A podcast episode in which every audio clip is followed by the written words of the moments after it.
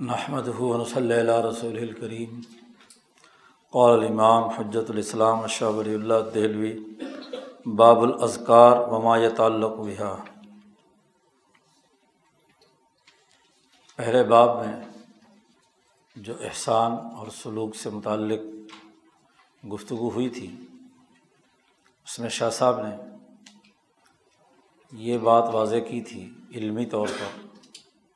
کہ بنیادی طور پر دو علم ہیں۔ ایک علم الشرائع والاحکام ہے اور ایک علم الاحسان وسلوک ہے دو الگ الگ علم ہیں۔ علم الشرائع سے متعلق جو بنیادی قوانین اور ضابطے طریقۂ کار اور منحج وہ پیچھے بیان ہو چکا ہے۔ نماز، روزہ، حج، زکوٰۃ سے متعلق جو بنیادی شریعت کے احکامات ہیں، اعمال کی وہ ظاہری شکل و صورت جو جمہور انسانوں کے لیے لازمی اور ضروری ہے، اس کا تعین علم و شرائع میں کیا جاتا ہے اور فقی اور مجتہد کا بنیادی دائرۂ کار علم و شرائع پر گفتگو کرنا ہے شریعت پر۔ اور دوسرا اہم ترین علم علم الاحسان دونوں اعمال سے بحث کرتے ہیں، کیونکہ شریعت کا بنیادی کام یا دنیا بھر میں کسی بھی قانون کا جو عملی اظہار ہے، وہ انسانوں کے مجموعی طور پر اعمال سے ہوتا ہے۔ اعمال کسی نہ کسی مقصد کے لیے کوئی نہ کوئی متمع نظر، پیش نظر ہوتا ہے۔ کہ اعمال کی شکل لوگوں پر نافذ کی جاتی ہے۔ کیونکہ عمل خود کوئی مقصود بذات اس حوالے سے نہیں ہوتا کہ صرف وہ شکل و صورت انسان نے سر انجام دینی ہے۔ جیسا کہ پیچھے شروع مقدمے میں شاہ صاحب نے ایک بڑی بنیادی بات کی طرف اشارہ کیا تھا کہ بعض لوگ کہتے ہیں کہ بس عمل کرنا ہے۔ اور عمل جو ہے وہ محض تعبدی ہے کہ اللہ نے حکم دے دیا۔ جیسا کہ کوئی آدمی اپنے غلاموں کو کہے کہ یہ پتھر اٹھا کے وہاں رکھاؤ، تھوڑی دیر کے بعد کہے کہ یہ پتھر اٹھا کے وہاں رکھ دو۔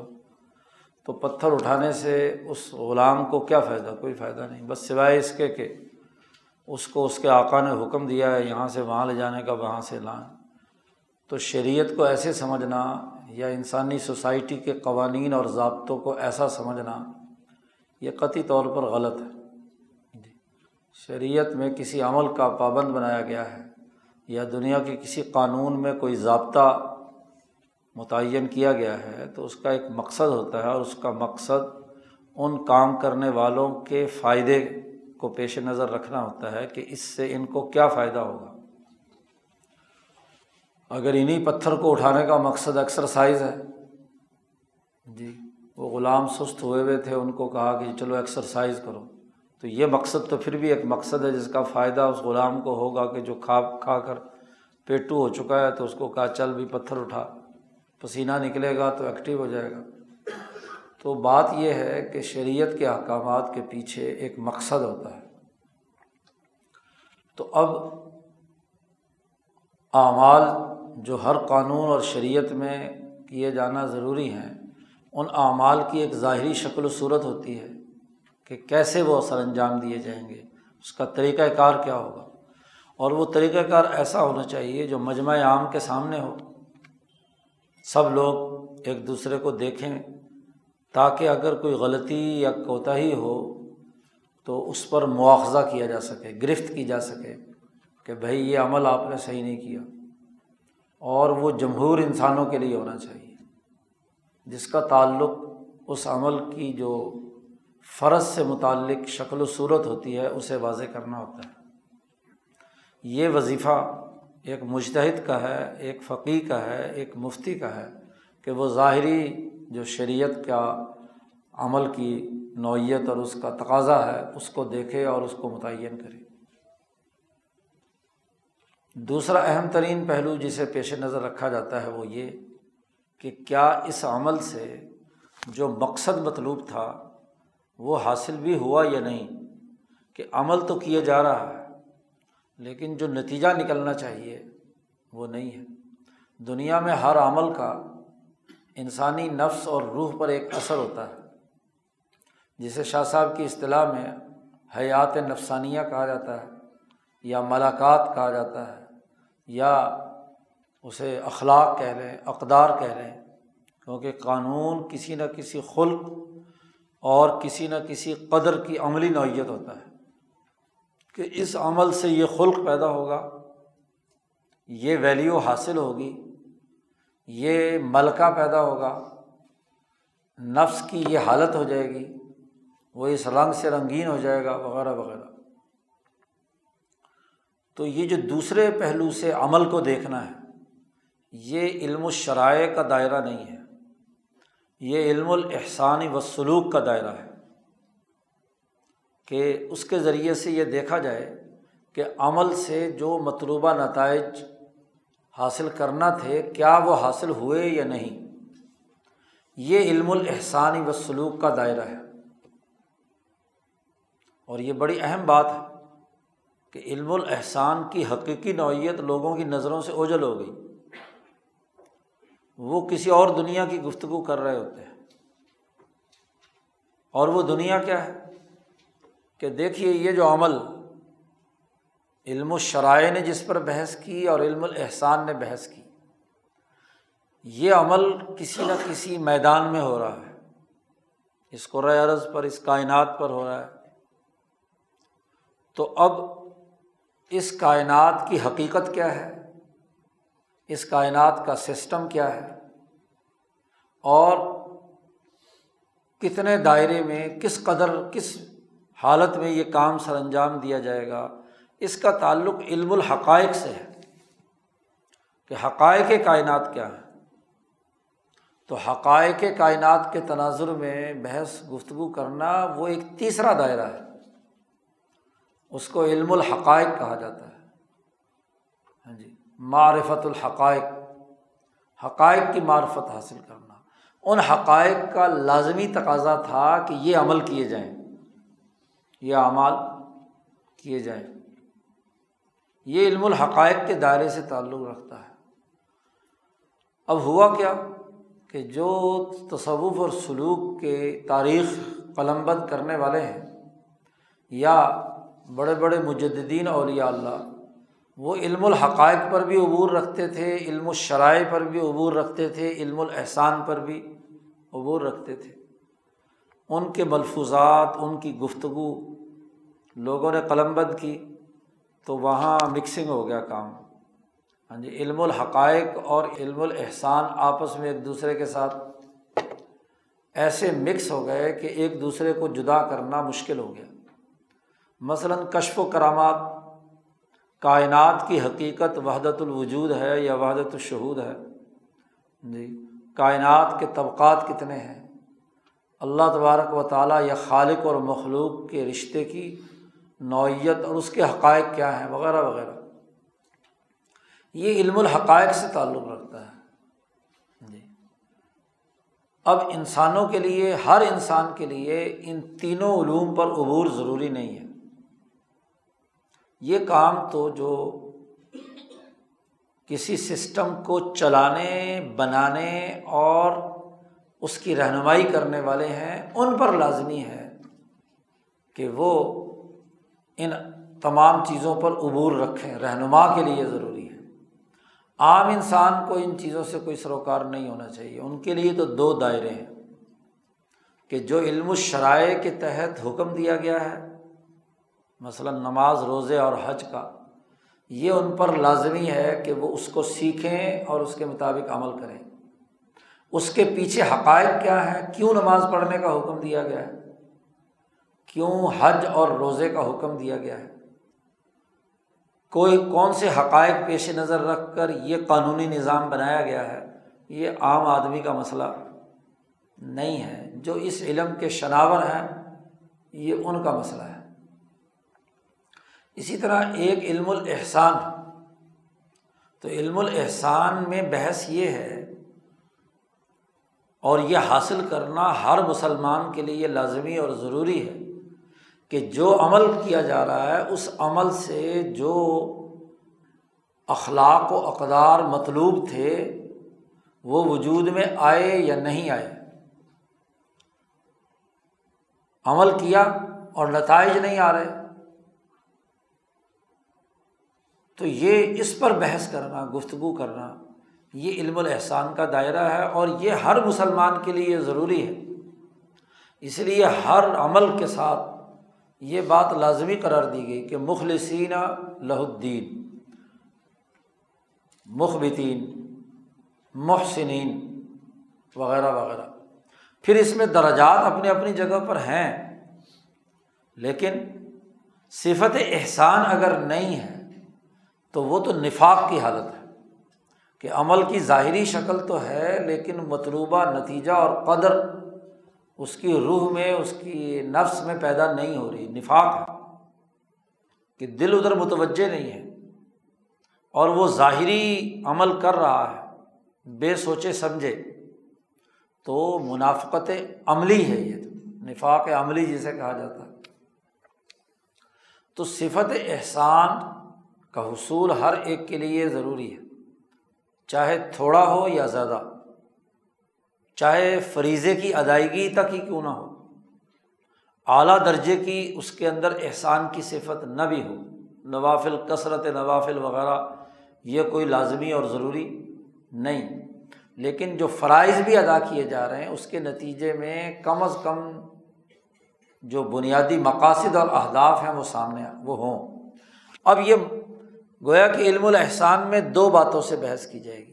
ایک اعمال کی نوعیت سے کہ اعمال یہ نتیجہ دے رہے ہیں یا نہیں، لیکن اعمال پر یہ بحث کرنے سے پہلے یہ بحث کرنا لازمی اور ضروری ہے کہ وہ مقاصد کیا ہے جو اعمال سے مطلوب ہے تو مقاصد متعین کریں گے، ہدف سامنے ہوگا تو پھر ہی جائزہ لیا جا سکتا ہے نا کہ کون سا عمل وہ ان مطلوبہ مقاصد و اہداف کے لیے کردار ادا کر رہا ہے۔ جی اس کے بغیر تو نہیں پتہ چلے گا۔ آپ کوئی معیار طے کرتے ہیں، پھر چیزوں کی پڑتال کی جائے گی۔ علم الاحسان میں عمل کی پڑتال کی جاتی ہے۔ اس کا گویا کہ محاسبہ کیا جاتا ہے کہ کیا عمل ان اقدار اس معیار پر پورا اتر رہا ہے۔ تو پہلے خود کیا ہے؟ وہ معیارات متعین ہونے چاہیے۔ یا وہ ہے آت نفسانیہ، ملاقات یا اخلاق متعین ہونے چاہیے۔ تو شاہ صاحب نے پچھلے باب میں وہ بنیادی اخلاق جو انسانیت کے لیے لازمی اور ضروری ہیں، وہ ان کا تعین کیا ہے۔ یہ بات بھی انسانیت کے ان چاروں بنیادی اخلاق کے تعین کے حوالے سے بھی، یہ بات بھی اس طرح مربوط انداز میں سب سے پہلے امام شاہ ولی اللہ دہلوی رحمۃ اللہ علیہ نے متعین کیا کہ دائرۂ احسان میں صفت احسان حاصل کرنے والے یا سلوک حاصل کرنے والے لوگوں کے لیے بنیادی طور پر کام کیا ہے کہ وہ ان چار اخلاق کو سامنے رکھے۔ پیچھے آپ نے گفتگو میں سمجھا کہ تہارت کی تعریف کیا ہے، اخبات کی تعریف کیا ہے اور یہ دونوں ایک دوسرے کے ساتھ جڑے ہوئے ہیں۔ تو تہارت کی روح کیا ہے؟ کیا نتائج ظاہر ہونے چاہیے اور اخبار کی روح کیا ہے اور اس سے نتائج کیا ہونے چاہیے؟ وہ معیار متعین کر دیے۔ اور یہ دونوں آپس میں ایک دوسرے سے جڑے ہوئے ہیں۔ تہارت کے بغیر اخبات نہیں ہوتا اور اخبات کے بغیر تہارت ناقص ہوتی ہے۔ اس کا رب پہلے سمجھا دیا۔ یہ معیار ہے۔ مختلف اس کے جو امور تھے، پہلو تھے، وہ شاہ صاحب نے اس پچھلے باب میں متعین کر دیے۔ اس کے بعد دو مزید اخلاق اسماحہ اور العدالہ۔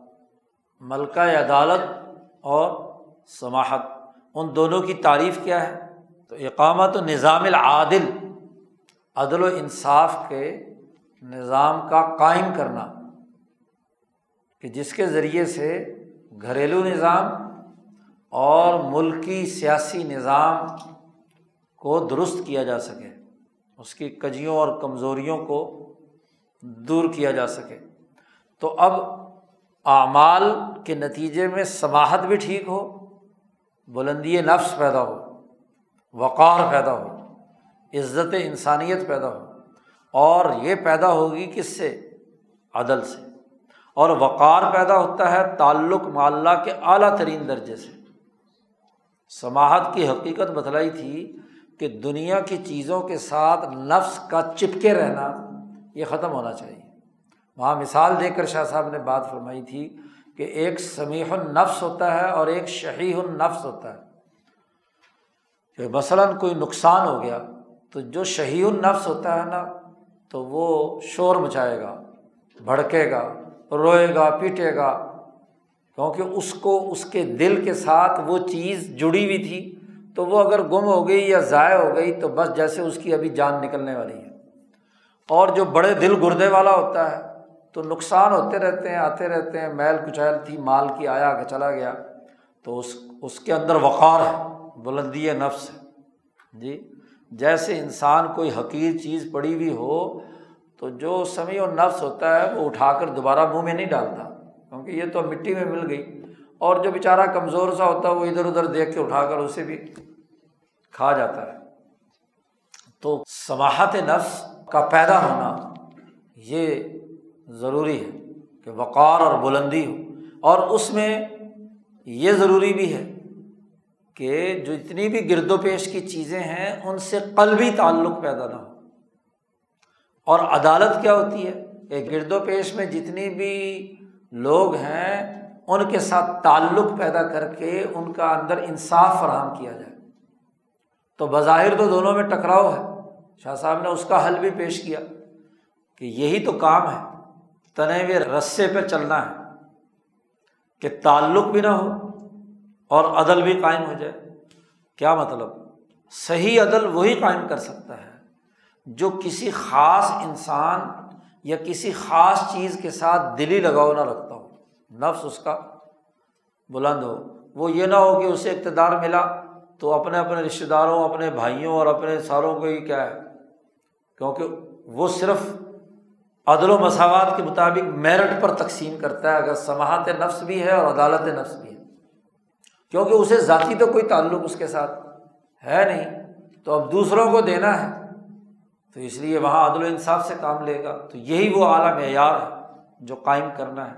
تو شاہ صاحب نے پچھلے باب میں بنیادی معیارات چار انسانیت کے چار بنیادی اخلاق کے تناظر میں بیان کیا ہے اب ان اخلاق کے حصول کے لیے ازکار کی ضرورت ہے۔ تو شاہ صاحب نے ان ازکار کو حاصل کرنے کا کیا طریقہ ہے؟ ایک آدمی اپنی جبلت اور فطرت میں عادل بھی ہے، سمیع بھی ہے، اخبات اللہ کا وصف بھی اس کے اندر موجود ہے۔ اور فطری طور پر تہارت اختیار کرتا ہے، جیسے امبیا علیہم السلام کا معاملہ ہے، تو ان کو تو یہ چیزیں سیکھنے کی ضرورت نہیں ہوتی۔ لیکن باقی جو انسانیت، عام انسانیت ہے، اس نے اگر یہ چار اخلاق سیکھنے ہیں، تو کوئی نہ کوئی کام کرنے پڑیں گے نا اسے۔ کنہیں مراحل سے گزرنا پڑے گا احسان کی کیفیت کو پیدا کرنے کے لیے۔ یعنی علم الشرائع کے اعمال کے ساتھ ساتھ مزید کچھ اعمال اور اذکار کرنے ہوں گے کہ جس کے نتیجے میں علم الشرائع کے تحت کیے ہوئے اعمال کے مطلوبہ نتائج ظاہر ہوں۔ تو حضور صلی اللہ علیہ وسلم جو انسانیت پر اور اپنی امت پر انتہائی شفیق ہیں، آپ کے وجدان نے، صحیح نے ان چیزوں کا ادراک کیا کہ اگر ایک آدمی میں مثلاً تہارت کا خلق نہیں ہے تو تہارت کیسے حاصل ہوگی؟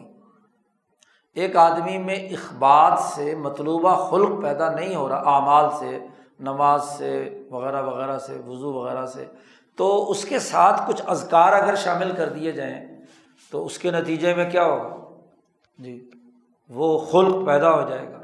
ایک آدمی سمیع النفس نہیں ہے، بخل ہے، تو بخل کو چھڑانے کے لیے ہاں جی اس کے اندر جو پستی ہے، اس کو بلندی کی طرف لانے کے لیے جتنے وہ اعمال جن کا انسانوں سے لین دین اور معاملات سے تعلق ہے، اگر ان ازکار کو وہاں کیا جائے تو اس کے اندر ایک درجے میں سماہت نفس پیدا ہو سکتی ہے۔ جی۔ کامل تو جبلی طور پر ہوتی ہے۔ اور ضروری نہیں کہ جبلی طور پر سارے کے سارے لوگ سبھی و نفس ہو انسان ہر طرح کے ہوتے ہیں۔ ایسے ہی ملکہ عدالت کسی کے اندر نہیں ہے یا کم ہے۔ تو اس ملکہ یا عدالت کو پیدا کرنے کے لیے کون کون سے اعمال کرنے ہیں اور ان اعمال کو کے ساتھ کون کون سے اذکار اور ہاں جی ایسے باتیں ہیں نبی اکرم صلی اللہ علیہ وسلم نے تلقین کی کہ جن کو کرنے سے وہ خلق عدالت پیدا ہو سکتا ہے۔ نظم و ضبط ہے ڈسپلن ہے، اپنے گھریلو نظام کو، اپنے قومی اور ملکی نظام کو بہتر بننے کی تمرین ہے طریقۂ کار ہے۔ اس سلسلے میں اگر انسانی روح کے اندر کوئی کجی، خرابی یا مرض ہے تو اس مرض کا، کیونکہ اگر ایک آدمی یہ اخلاق حاصل نہیں کر رہا تو ظاہر ہے کہ اس کے اندر کوئی نہ کوئی روحانی مرض ہے۔ حسد ہے کینا ہے، بغض ہے، عداوت ہے، تو اس کو نکالنے کے لیے کوئی نہ کوئی اس کو اعمال اور طریقۂ کار اور ٹیکنیکس بنائی، بتائی جائیں کہ اس کے ذریعے سے وہ اپنے اس کمی کو دور کر کے یہ مطلوبہ چار اخلاق میں سے جو خلق مطلوب ہے وہ حاصل کر لیا جائے۔ اس تمام کے بیان کے لیے یہ باب ہے۔ اس باب کے شروع میں سب سے پہلے تو شاہ صاحب نے ابتدائی تین چار صفحات میں ذکر اللہ اور اس سے متعلق جو امور ہیں اس پر جتنی احادیث نبی اکرم صلی اللہ علیہ وسلم کی ہیں پہلے انہیں جمع کیا ہے۔ جی ان کے مطالب اور مقاصد بیان کیے ہیں۔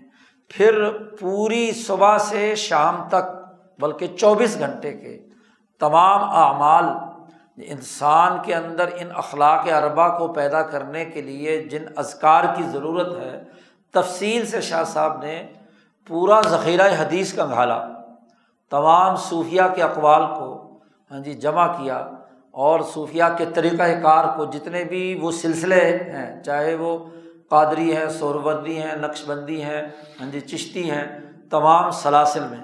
تو نبی کرم صلی اللہ علیہ وسلم نے جو احسان و سلوک سے متعلق ازکار بیان کیے ہیں، ان کو ایک خاص ترتیب کے ساتھ یہاں شاہ صاحب نے بیان کر دیا۔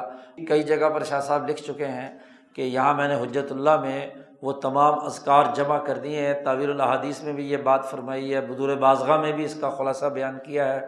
اور یہاں تو تفصیل کے ساتھ گفتگو کی ہے کہ چوبیس گھنٹے میں دس بنیادی اذکار ہیں جو انسان کو مختلف اوقات میں نبی کرم صلی اللہ علیہ وسلم نے تلقین کیے ہیں۔ اور ان کے مجموعی اذکار سے جس آدمی میں جس جس بنیادی خلق کی کمی ہو اس کو دور کرنے میں مدد لینی چاہیے۔ تو یہ بڑا جامع خلاصہ شاہ صاحب نے یہاں بیان کر دیا ہے ان بنیادی اخلاق کے حصول کے لیے۔ تو یہ دوسرا باب اس حوالے سے قائم کیا ہے، باب الازکار ومایت اللہ کو بھی سب سے پہلی حدیث لائے ہیں کہ نبی اکرم رسول اللہ صلی اللہ علیہ وسلم نے ارشاد فرمایا ہے کہ کوئی انسان کسی قوم کی مجلس میں جو اللہ کا ذکر کر رہے ہوں، جب بھی بیٹھتا ہے، کسی ایسی مجلس میں جہاں اللہ کا ذکر ہو رہا ہے، تو ضرور اس کو اللہ کی طرف سے فرشتے اس مجلس کو گھیر لیتے ہیں۔ کیونکہ اللہ کے نام کا ذکر ہو رہا ہے، اس کی دین کی باتیں ہو رہی ہیں، اس کے بارے میں افہام و تفہیم و تربیت کا عمل ہو رہا ہے، ذکر اللہ کیا جا رہا ہے۔ تو حفت ہم الملائکہ، فرشتے اس کا گھیراؤ کر لیتے ہیں، اور وہ غشیت ہم الرحمہ، اللہ کی رحمت ان تمام لوگوں کو جو اس مجلس ذکر میں شریک ہوتے ہیں، ان کو ڈھانپ لیتی ہے یہ حدیث شاہ صاحب لائے ہیں، امام مسلم نے اس حدیث کو روایت کیا ہے۔ شاہ صاحب فرماتے اس کی وضاحت کرتے ہوئے اقول میں کہتا ہوں، کوئی شک نہیں ہے اس بات میں کہ مسلمانوں کا ایسا اجتماع جس میں وہ اپنی دلی رغبت کے ساتھ اللہ کے ذکر میں مشغول ہوں۔ ایک ہے لگے بندے ہوئے مصیبت کی وجہ سے پھنسے آ کر بیٹھ گئے۔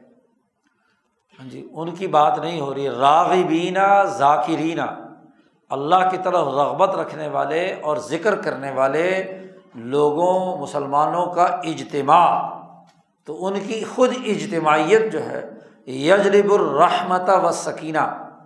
وہ اللہ کی رحمت اور اطمینان و سکون کو یہ پوری اجتماعیت اپنی طرف کھینچتی ہے۔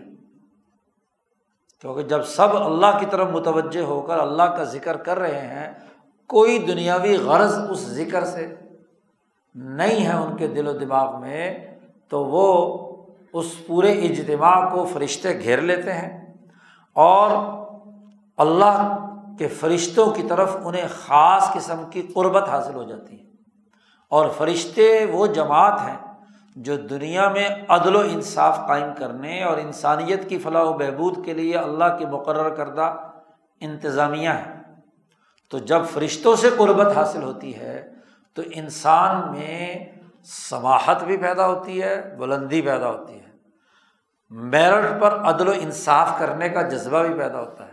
اور اقبال اللہ اللہ کے ساتھ تعلق بھی پیدا ہوتا ہے اور تہارت سے جو مقصد ہاں جی باطن کا نور ہے، وہ باطن کا نور بھی اس کے اندر پیدا ہوتا ہے۔ تو چاروں اخلاق اس ذکر اللہ کی مجلس سے جبکہ اس میں اجتماع بھی ہو، ذاکرین اور راغبین اللہ بھی ہوں، تو ضرور پیدا ہوتا ہے۔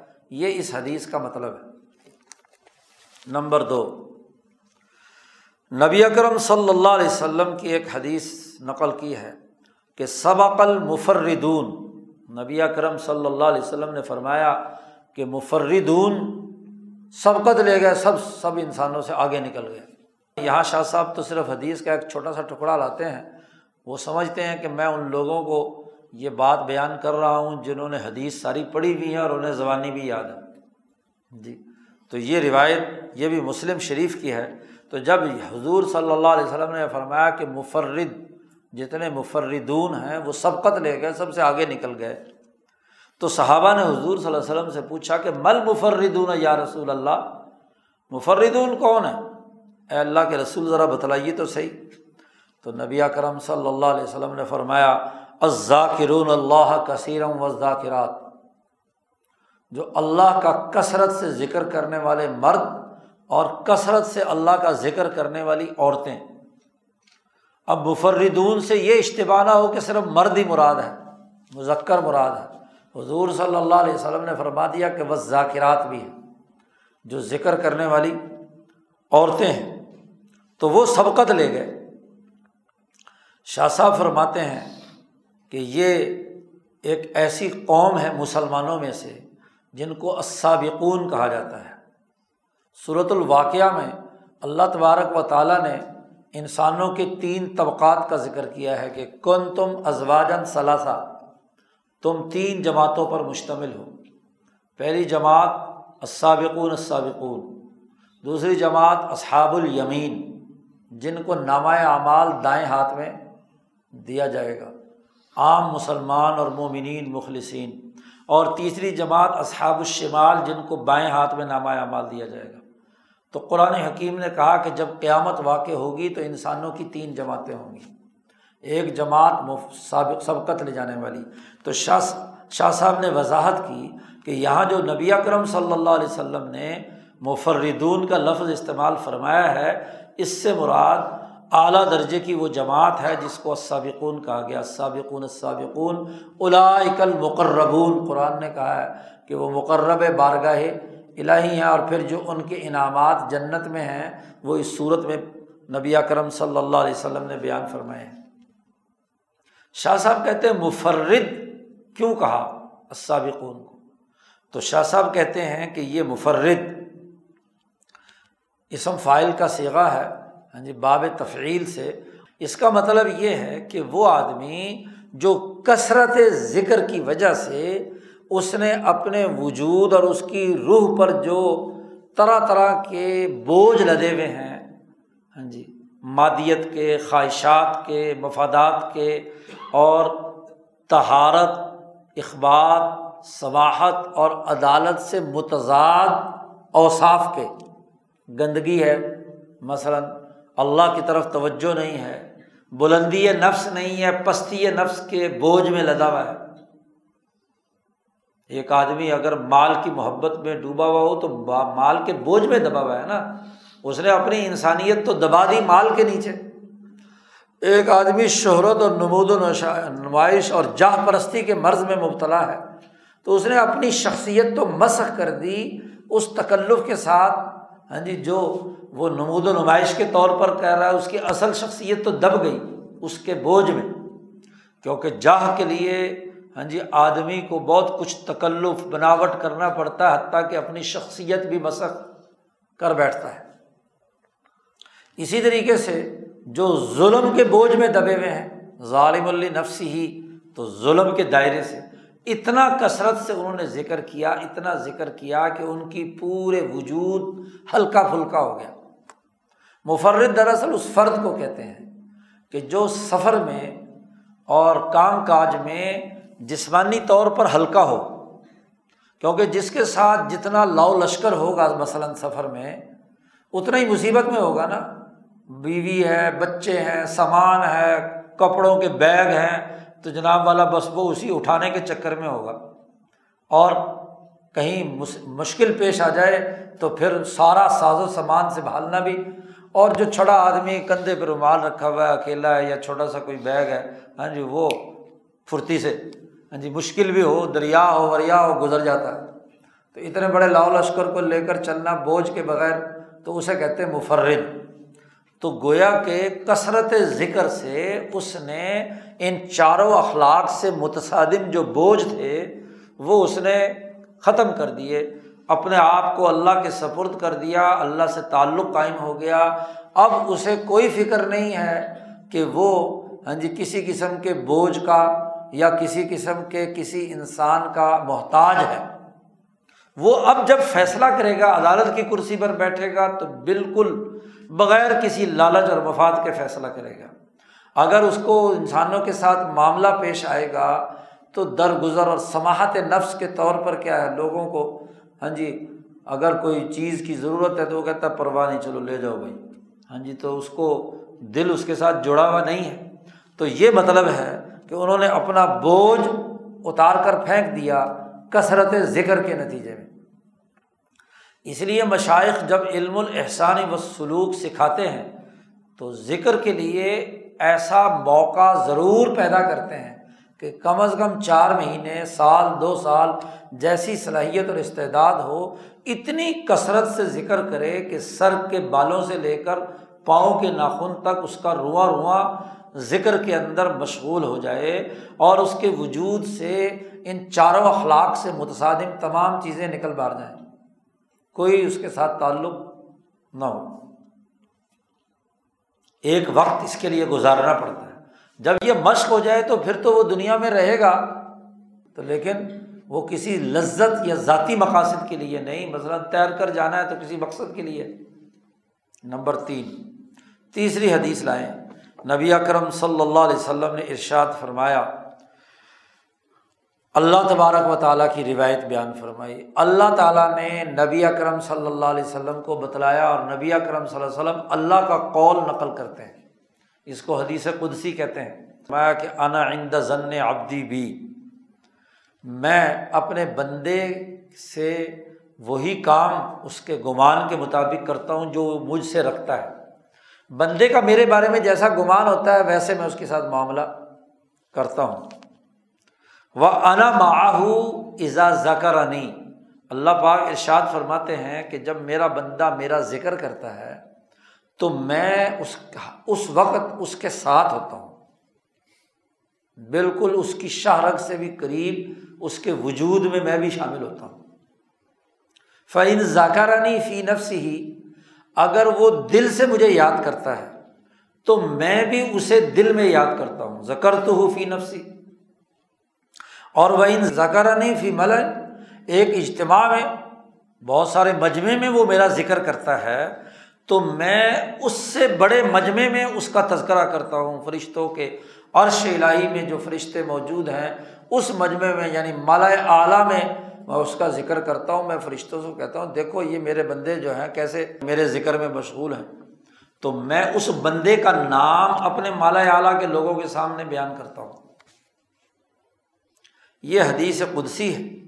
اب اس کی وضاحت کرتے ہوئے شاہ صاحب فرماتے، اقول، میں یہ کہتا ہوں کہ جبلت العبد اناشی منہا اخلاق و علوم ہر انسان کی ایک جبلت ہوتی ہے۔ اور یہ جبلت کی بحث پیچھے جی پہلے مبحث میں شاہ صاحب نے کی تھی کہ انسانوں کی جبلی ساخت کیسے بنتی ہے۔ وہ بات یاد ہوگی۔ ہاں جی پچھلی، پہلی جلد کا بھی بالکل آغاز تھا کتاب کا۔ تو یہ اگلی بات سمجھ میں آئے گی۔ ہر انسان کی ایک جبلت جبلت بنتی ہے ملکیت اور بہیمیت دونوں کے ملنے سے۔ اور پھر ملکیت اور بہیمیت دونوں کا ملاپ میں تصالو ہے یا تجازب ہے۔ کل آٹھ قسمیں شاہ صاحب نے وہاں بیان کی تھی اور ان آٹھوں قسموں کے باہمی ملنے سے لاکھوں ہزاروں قسمیں بنتی ہیں۔ تو کس آدمی کی ملکیت اور بہیمیت کس درجے کی اور کس درجے میں اس کا ملاپ؟ تو بندے کی جبلت ہی دراصل اس کے اخلاق اور اس کے علوم پیدا کرنے کا باعث ہوتی ہے وہاں ایک اور بحث بھی دوسرے باب میں جا کر شاہ صاحب نے کی تھی کہ جتنے انسان سے اعمال اور اخلاق صادر ہوتے ہیں، اس میں یوں تو پانچ چھ بنیادی اسباب ہیں۔ لیکن بنیادی سبب جو ہے وہ کیا ہے؟ جبلت۔ انسان کی جبلت بنیادی کردار ادا کرتی ہے۔ ایسے ہی وہ جبلت ہی ان حیات کو پیدا کرتی ہے جو کسی انسان پر ایک مخصوص خلق کے طور پر آتا ہے۔ جی ہر انسان کے جو رویے یا اس کے اخلاق و اقدار ظاہر ہوتے ہیں، اس کا بھی پس منظر یا اصل سبب اس کی جبلت ہی ہوتی ہے۔ وہ حیات اللہ وحیہ المخصصۃ النظور رحمتن خاصتن بھی ہر بندے پر مخصوص رحمت کے نزول کا سبب اس کی وہی جبلت ہوتی ہے۔ اب ہوتا کیا ہے کہ بسا اوقات ایک آدمی جو ہے وہ سمیح الخلق، شاہ صاحب کہتے ہیں، سماحت جبلتاً اس کے اندر پائی جاتی ہے۔ وہ اللہ کے بارے میں کیا گمان رکھتا ہے؟ اس کے گمان کی نوعیت اور ہوگی۔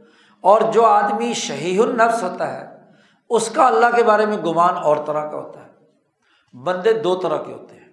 جو شہی النفس ہوتا ہے نا، وہ اپنے کاروبار میں بھی، اپنے کام کاج میں بھی، اپنے پڑھنے پڑھانے میں بھی، اپنے تمام امور میں ہر چھوٹی چھوٹی چیز کو جو ہے نا، حساب کتاب رکھتا ہے۔ دو پائی، دو پیسے، دو آنے، ادھر آئے، ادھر گئے۔ ہاں جی اس کا شاہ صاحب نے بڑا اچھا جملہ استعمال کیا ہے کہ بکلی نقیرن و کتمیرن نقیر اور کتمیر عربی میں کہتے ہیں۔ ہاں جی کتمیر تو کہتے ہیں کھجور کی گٹھلی کے اندر جو سورا پیٹ بنا ہوا ہوتا ہے اس کے اندر ایک دھاگا ہوتا ہے۔ ہاں جی اور نقیر کہتے ہیں کھجور کی گٹھلی کے اوپر جو چھلکا ہوتا ہے۔ وہ ایسا کنجوس اور بکیل آدمی ہے۔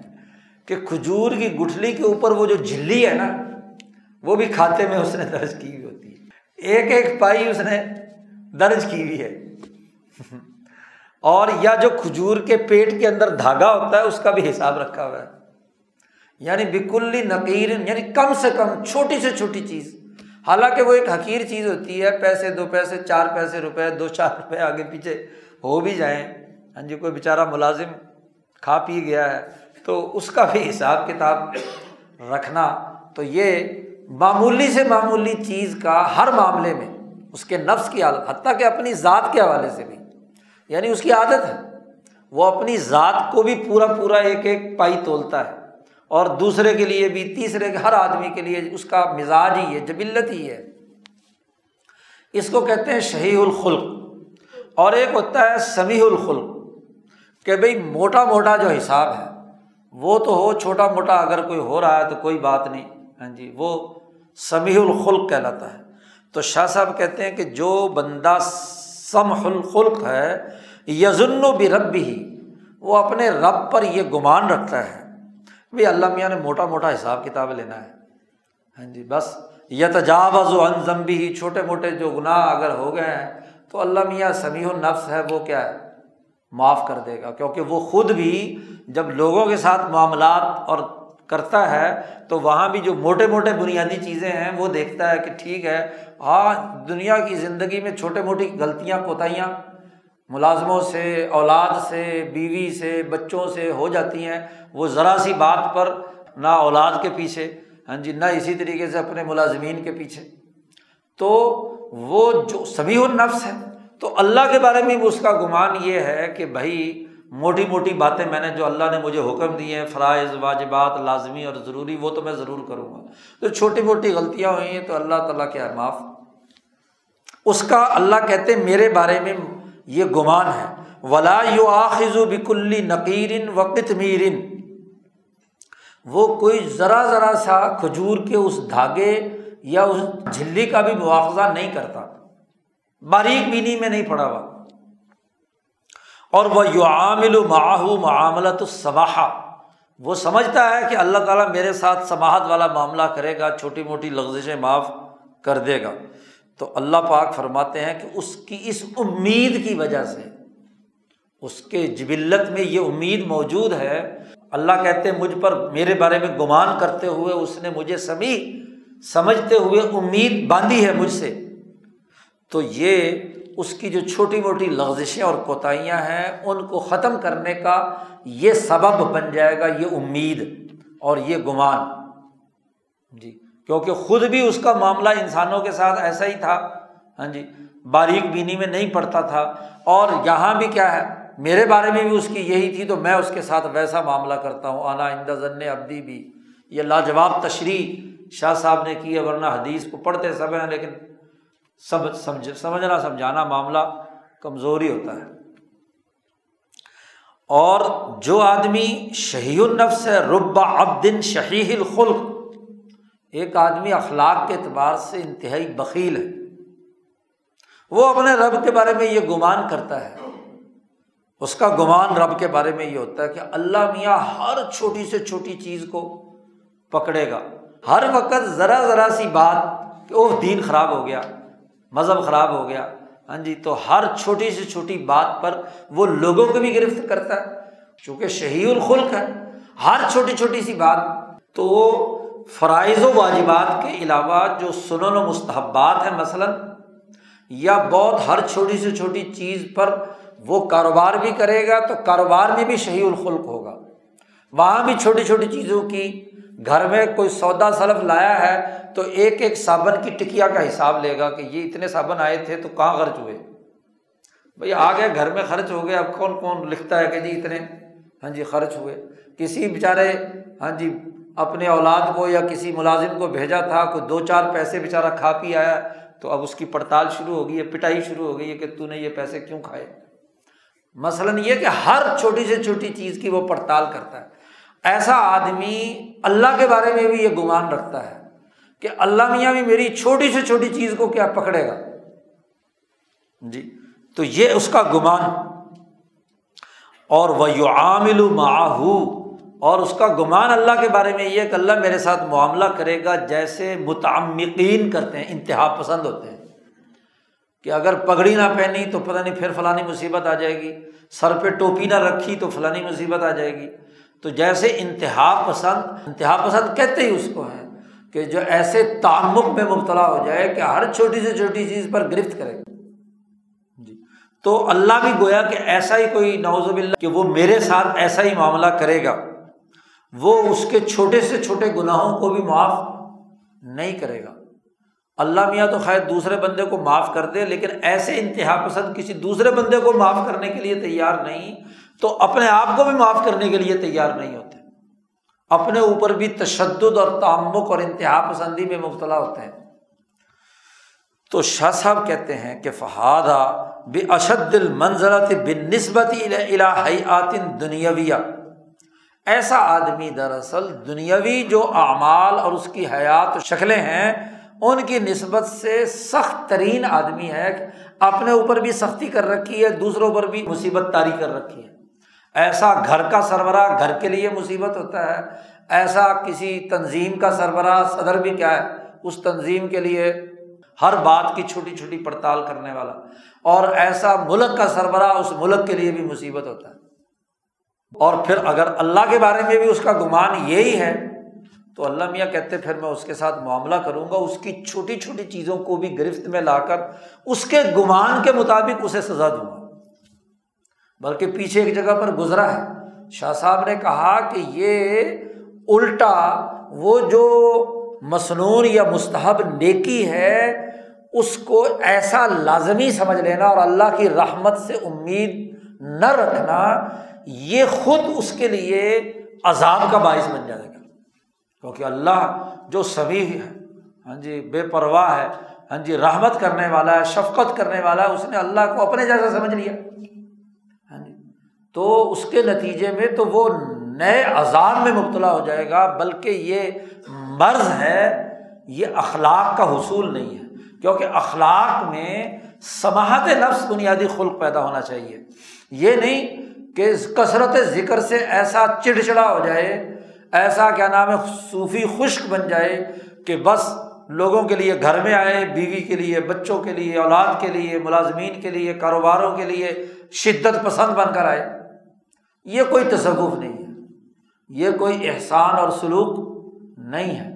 اسے تو احسان و سلوک کے بعد کھلے دل والا ہونا چاہیے۔ سبھی النفس ہونا چاہیے۔ نہ یہ کہ وہ شفیع شہی النفس بن کر آئے۔ تو اس لیے یہ کوئی تصوف کی قسم نہیں ہے کہ آدمی خشکا بن کر آ جائے۔ جی کسی خانقاہ سے، کسی تربیت سے۔ تربیت تو ہوئی نہیں اس کی۔ ہاں جی سماحت نفس کے بجائے شہاد نفس سیکھ کر آیا یہ بڑا فرق ہے۔ امام شاہ ولی اللہ کے طریقۂ تربیت میں اور یہ جو نام نہاد گھڑے ہوئے صوفی ہاں جی گڑنتو طور پر لوگوں کی اصلاح کے نام پر مسلط ہوئے ہوئے ان میں۔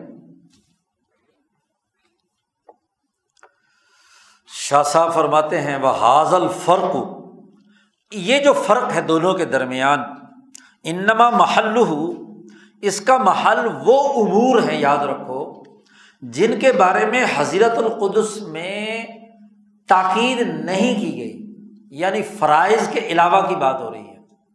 جہاں تک فرائض کا معاملہ ہے جی مثلاً نماز فرض ہے، فرض نماز ادا کی یا نہیں کی، تو نہ کرنے والے کو تنبی کرنا، یہ شہاہت نفس، زکوٰۃ دی یا نہیں دی۔ حج کیا یا نہیں کیا؟ یعنی جن امور میں حضیرت القدس میں تاکید آ گئی یعنی فرض اور واجب ہو گیا، وہ تو ہر حال میں کرنے ہیں، اس پر تو گرفت کرنی بھی چاہیے۔ جی نبی اکرم صلی اللہ علیہ وسلم نے فرمایا کہ بچہ دس سال کا ہو جائے اور نماز نہ پڑھے تو پٹائی کرو۔ یہ شہاہت نفس میں سے؟ نہیں۔ ہے ہاں اس سے کہو کہ سترہ رکاتے تو نے ہر حال میں پڑھنی ہے عیشا کی۔ نہیں پڑھی تو تیرے کیا ہے؟ تو یہ انتہا پسندی ہے، یہ تعمق ہے۔ یہ تمہارے لیے تو ہو سکتی ہیں، اس بچے کے لیے تو نہیں ہو سکتی نا۔ وہ تو تین وطر پڑھ لے، چار رکاتے فرض ادا کر لے، زیادہ سے زیادہ دو سنت موقع ادا کر لے، بس کافی ہے۔ یا ایک مزدور ہے، سارا دن کا تھکا آ رہا ہے، اس کے اوپر تم کہو کہ جی نماز سترہ رکاتے پڑھے گا تو تیری نماز عشا کی ہوگی، ورنہ نہیں۔ یا عشا کی نماز میں لمبی صورت شروع کر دے۔ جی تو یہ بات تعمق ہے۔ ہاں بنیادی فریضہ۔ جو چیزیں حضرت القدس میں پختہ ہو چکی ہے تاکید ہو چکی ہے وہ تو ہر حال میں کرنی ہے اس کے علاوہ کی چیزوں کے اندر یہ رویہ اختیار کرنا وہ عمل قبائر یا وہ کبیرہ گناہ۔ جو یا ان کے مشابے وہ عبور جو اجمالی طور پر اللہ نے کہے ہیں ذنا ہے، چوری ہے، ڈاکہ ہے، قتل و غارت گری ہے، یہ کبیرہ گناہ ہے جن سے حضرت القدس میں پابندی لگائی گئی ہے، ان جرائم پر سختی کرنا یہ شہی النف خلق کی بات نہیں ہے۔ تو جو فرائض و واجبات یا منحیات شرعیہ متعدہ ہیں، ان کا معاملہ نہیں ہو رہا۔ ضن عابد کا تعلق ان معاملات کے ساتھ ہے کہ جو مستحب ہیں، نوافل ہیں یا ہاں جی اسی طریقے سے دوسرے امور ہیں۔ یہ بات واضح کر دی۔ اس حدیث کے اگلے ٹکڑے میں کہا گیا ہے کہ اللہ فرماتے ہیں کہ جو میرا کوئی ذکر کرتا ہے تو میں اس کے ساتھ ہوتا ہوں۔ تو مائیت کا کیا مطلب ہے؟ شاہ صاحب کہتے ہیں یہ جو اللہ نے فرمایا، انا معاہ یہ اشارہ ہے الا معیت القبولی کہ اس کا وہ ذکر جو ہے وہ میں قبول کر لیتا ہوں۔ کہ وہ اللہ کی طرف خالص نیت کے ساتھ اس نے ذکر کیا ہے، تو میں اس کے ساتھ ہوں یعنی اس کو قبول کر لیتا ہوں، اور اس کو حضیرت القدس میں اس کو ایک خاص اطمینان اور سکون ہاں جی عطا کرتا ہوں، اس کے دل کو۔ اطمینان نازل ہوتا ہے۔ اور یہ اس وقت ہے جب وہ ذکر اللہ فی نفس ہی دل میں کر رہا ہے، تو دل کو اطمینان اور سکون دیتا ہوں۔ اور اس کو ایسا غور و فکر کا راستہ ہاں جی اس کو دکھاتا ہوں کہ وہ اس کو چل کر میری نعمتوں کو یاد کرتا ہے۔ سبب بن جاتا ہے، اس راستے پر چل پڑتا ہے کہ جو اللہ کی انعامات دنیا بھر میں ہیں، اس پر غور و فکر کرتا ہے۔ اور اس کی جزا یہ ہے بدلا یہ ہے کہ اس کے نتیجے میں اس کے حجابات ٹوٹتے ہیں۔ یرف الحجب، تین حجابات تھے نا؟ تو جب وہ اکیلا اپنے دل میں مجھے یاد کرتا ہے تو میں اس کے ساتھ ہوتا ہوں یعنی اسے قبول کر لیتا ہوں۔ اور اس دل کے اندر اگر حجابات موجود ہیں تو حجابات کو کیا ہے؟ دور کرتا ہوں، تنہائی کے اس ذکر سے۔ یہاں تک کہ وہ مسلسل ذکر کرتے کرتے کرتے کرتے اس تجلی اعظم تک وصول حاصل کر لیتا ہے جو حضرت القدس میں ہے۔ اللہ کی وہ تجلی جو اس پوری کائنات کا نظام چلا رہی ہے اور عرش الہی پر جس نے استفاع کیا ہے، اس تجلی اور اس نور تک وہ آہستہ آہستہ اسے پہنچا دیتا ہوں۔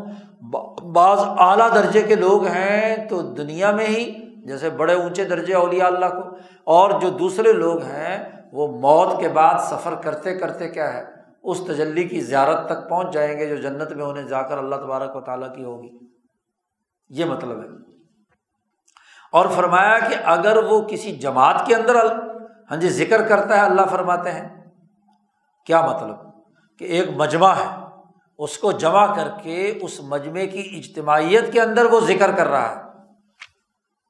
اور اس کا مقصد اس سے یہ ہے، اس اجتماعی ذکر سے، کہ اللہ کے دین دنیا میں پھیلے اور غلبہ حاصل کرے۔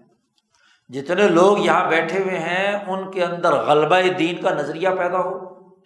غلبہ دین کے نقطۂ نظر سے وہ اس اجتماع کے ہر فرد کو تیار کر کے اپنے اپنے علاقوں میں اشاعت دین اور غلبہ دین کے لیے بھیجنا چاہتا ہے، اس کا ہمت اور ارادہ یہ ہے۔ اور وہ اس لیے اجتماع میں کرتا ہے کہ اعلائے کلیمت اللہ اللہ کے دین کو، کلمے کو غالب کرنے کے لیے جیسے دنیا میں اجتماعات کسی خاص قوم کے خاص نظریے کے پھیلاؤ کے لیے کیے جاتے ہیں اور جن لوگوں کا جس فکر سے تعلق ہوتا ہے، اس کے نعرے لگاتے ہیں۔ تو گویا کہ یہ جو مجمع جمع ہے، یہ اللہ کی سربلندی کے نعرے لگا کر ہاں جی اعلائے کلیمت اللہ اور دین سیکھ کر دنیا بھر میں غلبہ دین کی نیت سے افراد کو بھیجنا چاہتے ہیں، اس نیت سے وہ بیٹھے ہوئے ہیں۔ تو بڑا اعلیٰ مقصد ہے۔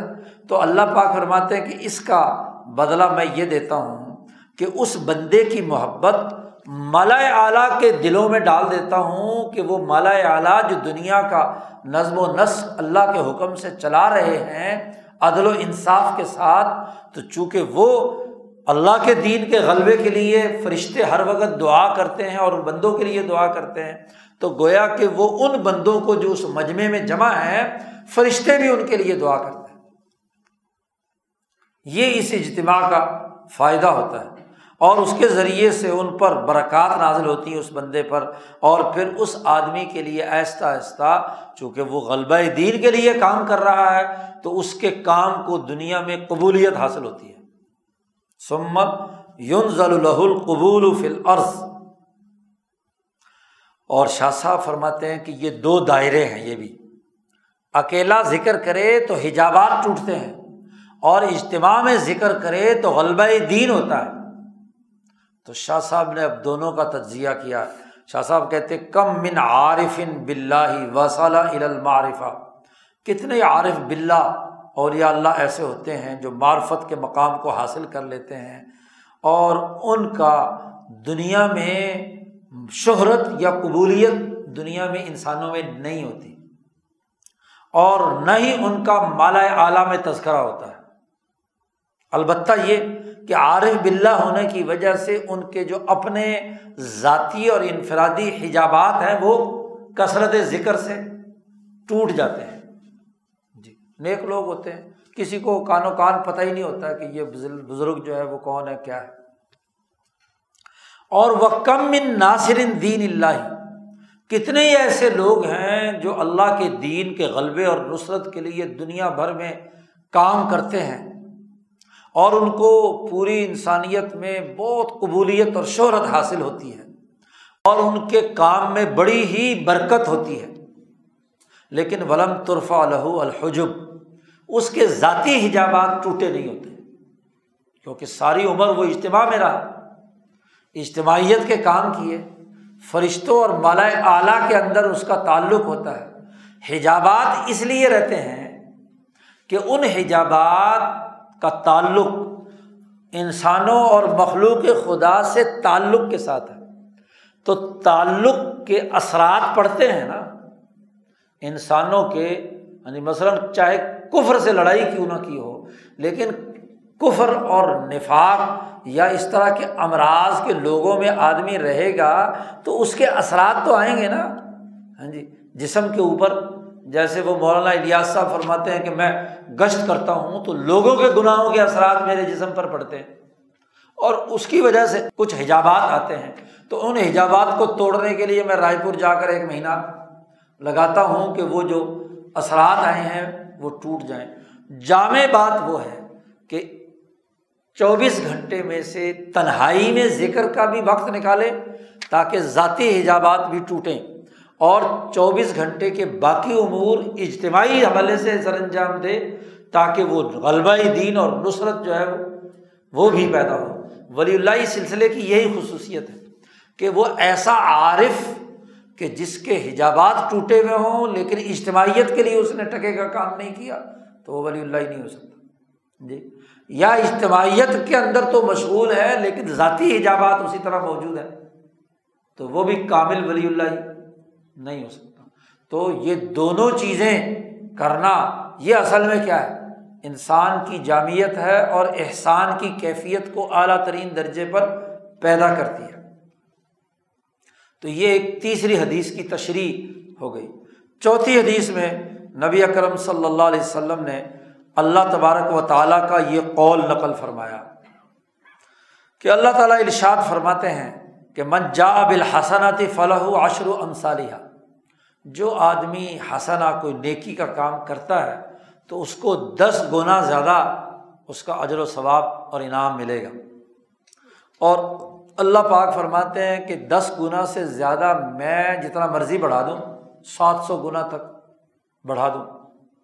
اور وہ منجا بسیاتی اور جس آدمی نے برا کام کیا تو فجزا اسیاتن مسلحا اس کا جو سزا ہے وہ اتنی ہوگی جو ایک عمل برا کیا تھا، اس کے بدلے میں ایک دفعہ اس کو ایک سزا ملے گی۔ وہ دس گنا بڑھا کر نہیں ہوگی۔ بلکہ اللہ پاک فرماتے ہیں کہ میں چاہوں تو معافی کر دوں اس کو۔ اس گناہ کا سیاح کا بدلا سزا کے طور پر اسے نہ دوں۔ جی۔ اس حدیث کا دوسرا ٹکڑا یہ ہے کہ ومن تقرب منی شبرن جو آدمی میری طرف قربت کے لیے کوشش کرتا ہے اور چل کر ایک گٹ آیا، شبر کہتے ہیں گٹ کو، تو اللہ پاک فرماتے تقرب تو بن ہوں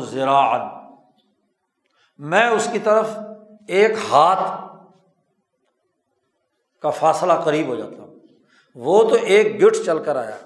ایسے ہی ہے نا جیسے ایک بچہ جب گڈلیاں چلتا ہے، ماں باپ دور اسے بٹھا کر کہتے ہیں، آؤ جی آؤ آؤ، چلو۔ تو وہ ایک ہی قدم اوپر رکھتا ہے اور پاؤں اس کے ڈگمگا رہے ہوتے ہیں تو ایک دم پکڑ کر ہاں جی بندہ اٹھا لیتا ہے کہ کہیں گری نہ جائے۔ تو ایسے ہی ایک بندہ جب ایک قدم اٹھاتا ہے، ایک گٹھ آگے میری طرف آتا ہے اللہ پاک فرماتے ہیں، تو میں ایک ہاتھ، دو گٹھ یعنی اس کی طرف متوجہ ہو کر اس کے قریب ہو جاتا ہوں۔ اور امن تقرب منی زراعن جو ایک ہاتھ میری طرف قربت حاصل کرتا ہے، تو تقرب تو میں نے میں اس سے دو ہاتھ، با کہتے ہیں اس فاصلے کو، جو دونوں ہاتھوں کے درمیان۔ تو میں دونوں ہاتھوں سے اس کے قریب ہو جاتا ہوں۔ اللہ پاک فرماتے ہیں، ومن آتا عطانی یمشی۔ ایک آدمی عام رفتار سے چلتا ہوا میری طرف آتا ہے۔ تو اللہ پاک فرماتے ہیں عطی تو ہر والا تن میں دوڑ کر، درمیانی رفتار سے دوڑ کر اس کی طرف جاتا ہوں۔ اور ومن لقینی بے قراب العرض خطیتاً اور جو آدمی پورے عرض پر پھیلے ہوئے گناہ لے کر میرے پاس آیا۔ لیکن ایک شرط، لا یشرک بی شعین گناہ تو اس کے اتنے ہیں کہ پورا عرض بھر جائے۔ لیکن ایک کام اس نے کیا ہے کہ میرے ساتھ کسی کو شریک نہیں ٹھہرایا۔ تو اللہ پاک فرماتے ہیں کہ میں اس بندے سے اس زمین کے برابر جہاں جہاں جتنے گناہ پھیلے ہوئے ہیں، اتنی ہی مغفرت اس کے لیے میں کر دوں گا۔ اب یہ روایت نبی اکرم صلی اللہ علیہ وسلم کی ہے، یہ بھی مسلم شریف کی روایت صحیح حدیث ہے۔ شاہ صاحب نے اس کی وضاحت کی اور اس کی تشریح کی ہے۔ شاہ صاحب فرماتے اقول میں کہتا ہوں کہ الانسان و ایزا ماتا، انسان جب مر جاتا ہے اور دنیا پیچھے چھوڑ جاتا ہے اور اس کی جو بہیمیت کا کڑا ہے، وہ ٹوٹ جاتا ہے، کمزور ہو جاتا ہے۔ جی۔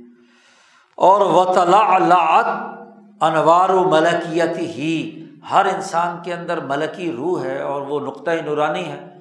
تو اس نقطۂ نورانی کا نور چبک اٹھتا ہے۔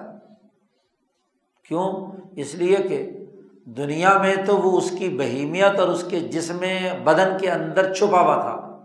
تو مرنے کے بعد جسم کی چھلکا تو اتر چکا ہے۔ اب بہیمیت کا صرف ایک حصہ باقی ہے۔ اور وہ جو ملکیت ہے وہ بالکل کھل کر سامنے آ گئی۔ تو پھر کیا ہوگا؟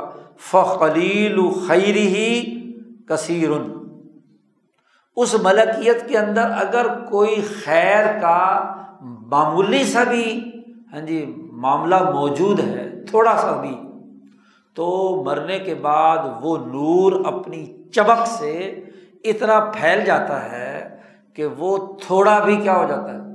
بہت بڑا ہو جاتا ہے۔ دنیا میں تھوڑی ہی نیکی اس نے کی تھی۔ مثلاً اللہ کے ساتھ کسی کو شریک نہیں ٹھہرایا تھا، تو یہ عمل ہی، یہ خیر ہی تھی تو یہ قلیل۔ لیکن مرنے کے بعد یہ خود بخود پھیل کر کیا ہے؟ ایک روشن ستارے کی مانند ہو جاتی ہے۔ اور وما بالعرضی ضعیف بن نسبت علامہ ہوا بذات بڑی اہم بات کی طرف اشارہ کر دیا۔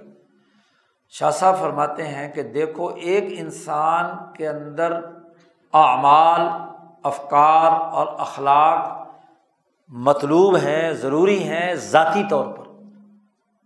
اس کی ذات کا حصہ ہے، اس کی جبلت کا، اس کی فطرت کا حصہ ہے۔ اور ایک وہ ہیں جو بالعرض، عارضی طور پر اسے لاحق ہوئے۔ جی۔ تو ایک ذات کا حصہ ہو چیز اور ایک عارضی طور پر ہو تو دونوں کے درمیان کیا ہوتا ہے؟ بڑا فرق ہوتا ہے۔ شاہ صاحب کہتے ہیں، کائنات کی جو تدبیر الہی، اللہ کی جو تدبیر الہی پوری کائنات میں جاری ہے، اس کی بنیاد خیر پر ہے، نیکی پر ہے، اچھائی پر ہے۔ خیر کا افاظہ، کہ اللہ پاک نے یہی بات فرمائی کہ میری رحمت میرے غضب پر غالب ہے۔ سبقت رحمتی اعلیٰ غضبی میری رحمت میرے غضب پر کیا ہے؟ غالب ہے۔ کیونکہ رحمت جو ہے اور رحیم ہونا اور رحمان ہونا، یہ ذاتی طور پر تدبیر الہی کا مرکزہ ہے۔ کہ رحمت کے لیے، اسی لیے جو سب سے اونچے درجے کے نبی ہیں، نبی کرم صلی اللہ علیہ وسلم، ان کو رحمۃ اللہ عالمین کہا۔ تو تدبیر الہی جو اس کائنات میں جاری ہے، اس میں رحمت ذاتی ہے اور رحمت کے مقابلے میں نفرت یا گناہ اور سزا یہ عارضی ہے۔ یہ عارضی ہے۔ اب جب موت موت کے بعد اگلے جہان میں انسان داخل ہوتا ہے تو یہ جو عارضی ہے نا، گناہ، یہ عرض ہے۔ اور ایک ہے ذاتی بات جو ملکیت کا حصہ ہے۔ تو دونوں کے درمیان جب تقابل ہوگا تو عرض کمزور ہے، عارضی چیز کمزور ہے اور ذات جو ہے وہ طاقتور ہے۔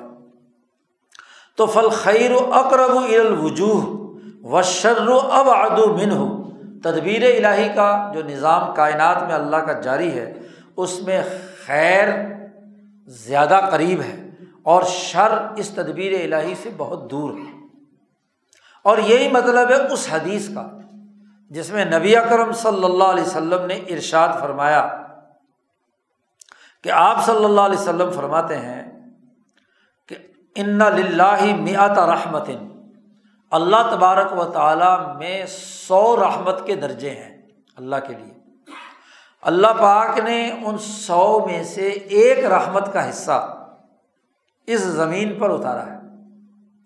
اور اس حدیث میں لمبی حدیث ہے کہ ننانوے حصے اللہ نے اپنے پاس رکھے ہیں، ایک حصہ اتارا ہے اور وہ ننانوے حصے رحمت کے اللہ تعالیٰ قیامت کے دن استعمال میں لائیں گے۔ انسانیت پر رحمت اور شفقت کرنے کے لیے۔ اور اللہ تبارک و تعالیٰ نے فرمایا کہ وہ جو ایک درجہ دنیا میں رحمت کا رکھا ہے، اسی کے نتیجے میں جانوروں کی جو آپس میں محبت ہوتی ہے ماؤں کی اپنی اولاد سے جو محبت ہوتی ہے، جتنی بھی محبتیں ہیں جی ماں باپ سے لے کر حکومتوں اور عاشقوں اور معشوقوں اور ہاں جی تمام کے درمیان جتنی بھی محبت ہے، وہ اس ایک درجے کی محبت کا مظہر ہے۔ ننانوے درجے محبت اللہ نے اپنے پاس رکھی ہے۔ تو نبی کرم صلی اللہ علیہ وسلم نے دراصل اسی کو بیان فرمایا ہے۔ کہ اس کو مثال کے طور پر بیان فرمایا کہ جس نے خیر کا کام ایک گٹھ کا کیا تو میں ڈبل رحمت یعنی رحمت ظاہر ڈبل ہوگی۔ جی۔ تو یہ اس نے رحمت کا تھوڑا کام کیا تو یہ ذاتی کام ہے، انسان کے نفس کا۔ تو میں اس کو ڈبل دوں گا۔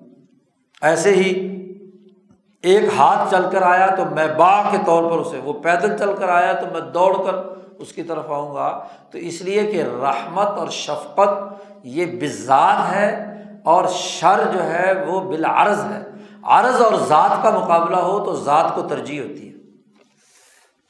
شاہ صاحب یہ فرماتے ہیں ولی سا شعین انفا فل معادی آخرت میں سب سے زیادہ نفع بخش چیز جو ہے وہ یہ ہے کہ اتلو الجبروت، کہ عالم جبروت کی طرف انسان متوجہ رہے اور ادھر ول التفاط تلقا اس کی طرف اس کے التفاط اور متوجہ ہو اور اس کے مطابق اس کا معاملہ ہو۔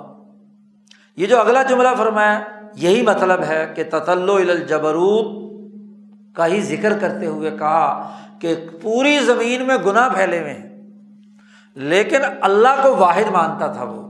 اللہ کے ساتھ کوئی شرک نہیں کیا۔ تو میں اتنی پوری زمین کے مطابق اسے مغفرت کروں گا۔ جی۔ اور یہی مطلب ہے اس حدیث کا کہ چونکہ ذات باری تعالیٰ کی وحدانیت کا وہ قائل ہے، شرک نہیں کیا اس نے۔ تو تسل الجبروت کی کیفیت اس میں موجود ہے۔ تو باقی جتنے بھی گناہ ہیں ہاں جی اس تطل الجبروت کے مقابلے میں مٹا دیے جائیں گے، مغفرت کر دی جائے گی۔ اور اللہ تعالیٰ کا یہ قول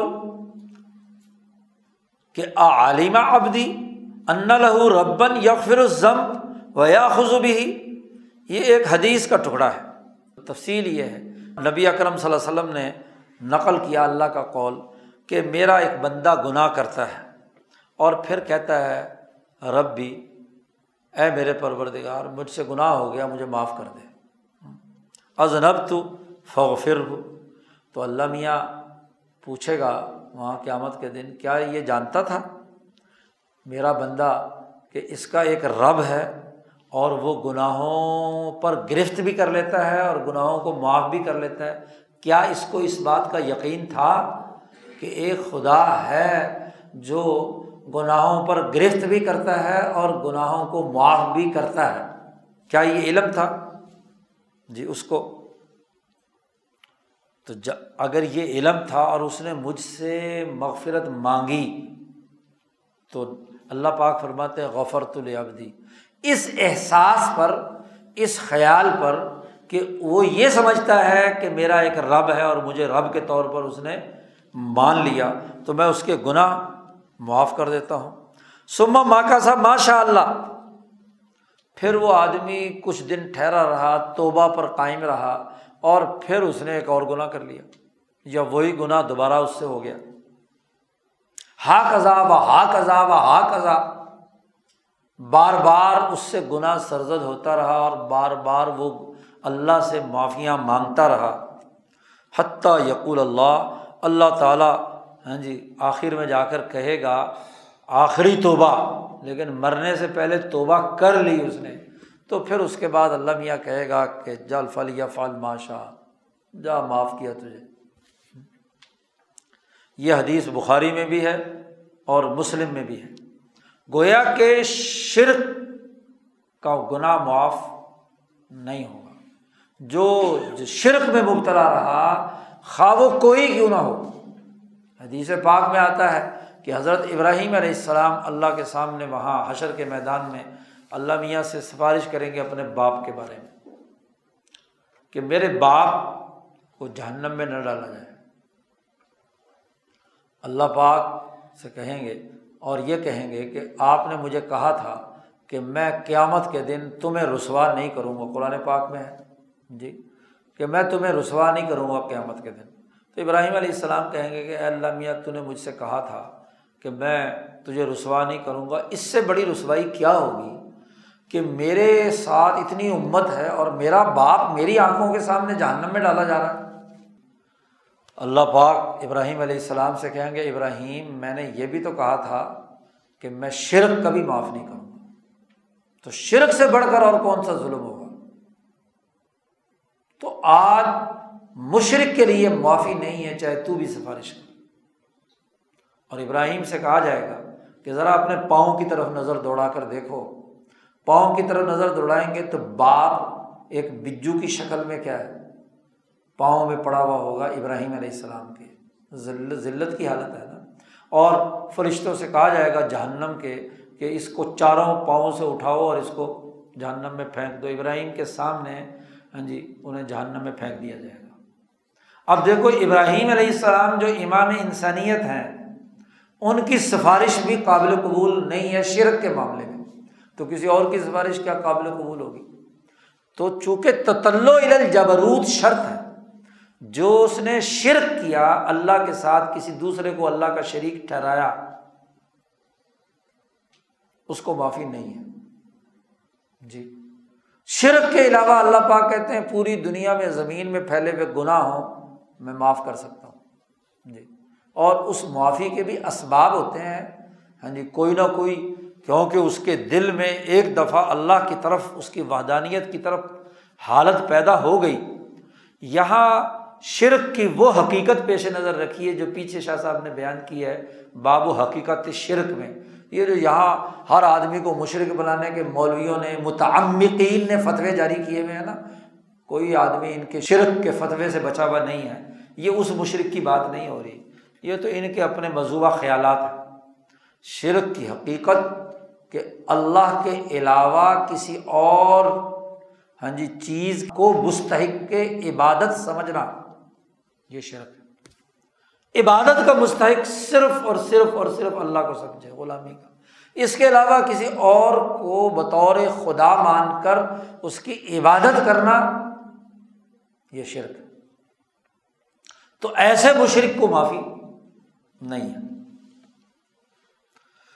تو اس حدیث میں واضح کر دیا گیا کہ جس آدمی نے شرک نہیں کیا، چاہے جتنے بھی گناہ کیے ہیں، تو تتلو الجبروت کی وجہ سے، اللہ کی طرف توجہ کی وجہ سے، توحید کی برکت سے وہ تمام چھوٹے موٹے گناہ جو ہے وہ کیا ہے معاف ہو جاتے ہیں۔ پانچویں حدیث لائے ہیں کہ اللہ تبارک و تعالیٰ نے ارشاد فرمایا، یہ بھی حدیث قدسی ہے۔ اللہ تبارک و تعالیٰ کی بات یہاں پر بیان کی گئی ہے۔ یہ بخاری کی روایت ہے۔ امام بخاری یہ حدیث لائے ہیں۔ اللہ تبارک و تعالیٰ نے ارشاد فرمایا، من آدالی ولی فقط آزن تو بالحر جس نے میرے ولی کے ساتھ دشمنی کی، میں اس کے خلاف اعلان جنگ کرتا ہوں۔ اللہ پاک نے فرمایا۔ اور وما تقرب علیہ آبدی بشعین اور میری طرف میرے بندے نے کسی درجے میں بھی مجھ سے قربت حاصل کی۔ احبا الیہ مفترست علیہ، جو میں نے اس پر فرض کیا تھا، اس کو پسند کرتے ہوئے قربت حاصل کی یعنی فرائض ادا کیے۔ پورے اطمینان، سکون، شوق، اللہ کی طرف توجہ سے۔ اور فرائض کے ساتھ ساتھ، وما یزال و آبدی یہ تقرب الیہ بن نوافل یہاں تک کہ فرائض کے بعد اس نے نوافل بھی میرا قرب حاصل کرنے کے لیے ہمیشہ نوافل بھی پڑھتا رہا۔ یہاں تک کہ میں اس سے محبت کرنے لگتا ہوں، اللہ پاک فرماتے ہیں۔ اور جب میں اس سے محبت کر لیتا ہوں اور وہ میرا ولی بن جاتا ہے، تو میں اس کے کان بن جاتا ہوں جس سے وہ سنتا ہے۔ میں اس کی آنکھ بن جاتا ہوں جس سے وہ دیکھتا ہے۔ میں اس کا ہاتھ بن جاتا ہوں جس سے وہ پکڑتا ہے اور میں اس کا پاؤں بن جاتا ہوں جس سے وہ چلتا ہے۔ چار چیزیں بیان فرمائی ہیں۔ یہ ولی کی گویا کہ تعریف بھی کر دی کہ اس نے مسلسل فرائض اور نوافل اللہ کے لیے ادا کیے اور اللہ کی نے اسے اپنا محبوب بنا لیا۔ تو اس کی آنکھیں، اس کا کان، اس کی ہاتھ، اس کے پاؤں ہاں جی چاروں چیزیں وہ گویا کہ اللہ کے حکم کے مطابق چلنا شروع ہو گئیں، تو گویا کہ یہ ولی ہے۔ اور وہ ان ایسا ولی مجھ سے جب سوال کرتا ہے تو میں اسے ضرور عطا کرتا ہوں۔ رد نہیں کرتا کبھی بھی۔ اور اگر مجھ سے وہ معافی مانگتا ہے تو میں اسے ضرور معاف کر دیتا ہوں۔ اور جو بھی کوئی چیز میں اس کے ساتھ کرتا ہوں تو وہ مومن کے نفس کے اندر پیدا ہوتی رہتی ہے۔ ہاں جی چاہے موت کی جو کراہت بھی ہو، تو وہ موت کو بھی محبت سے قبول کرتا ہے، شوق سے قبول کرتا ہے۔ وہ سمجھتا ہے کہ جو بھی مجھ پر حالات طاری ہو رہے ہیں، وہ رضا و تسلیم کے تقاضے سے اللہ تبارک تعالیٰ نے پیدا کیے اور مجھے قبول ہے اور وہ میرے لیے اس میں کوئی نہ کوئی ضرور بہتری ہے۔ حتیٰ کہ موت بھی آئے تو موت کو بھی وہ سمجھتا ہے کہ یہ ہاں جی دروازہ ہے جنت میں داخل ہونے کا۔ ہاں جی۔ وہ ہاں جی میں حالانکہ اس کو بسا اوقات اس کو جزا دینے کو پسند نہیں کرتا، لیکن وہ اس کو اپنے لیے ضروری سمجھتا ہے۔ اس کے لیے ضروری ہوتا ہے۔ مثلاً موت دینے کی ایک تکلیف آنی ہے۔ کلو نفسن ذائقۃ الموت۔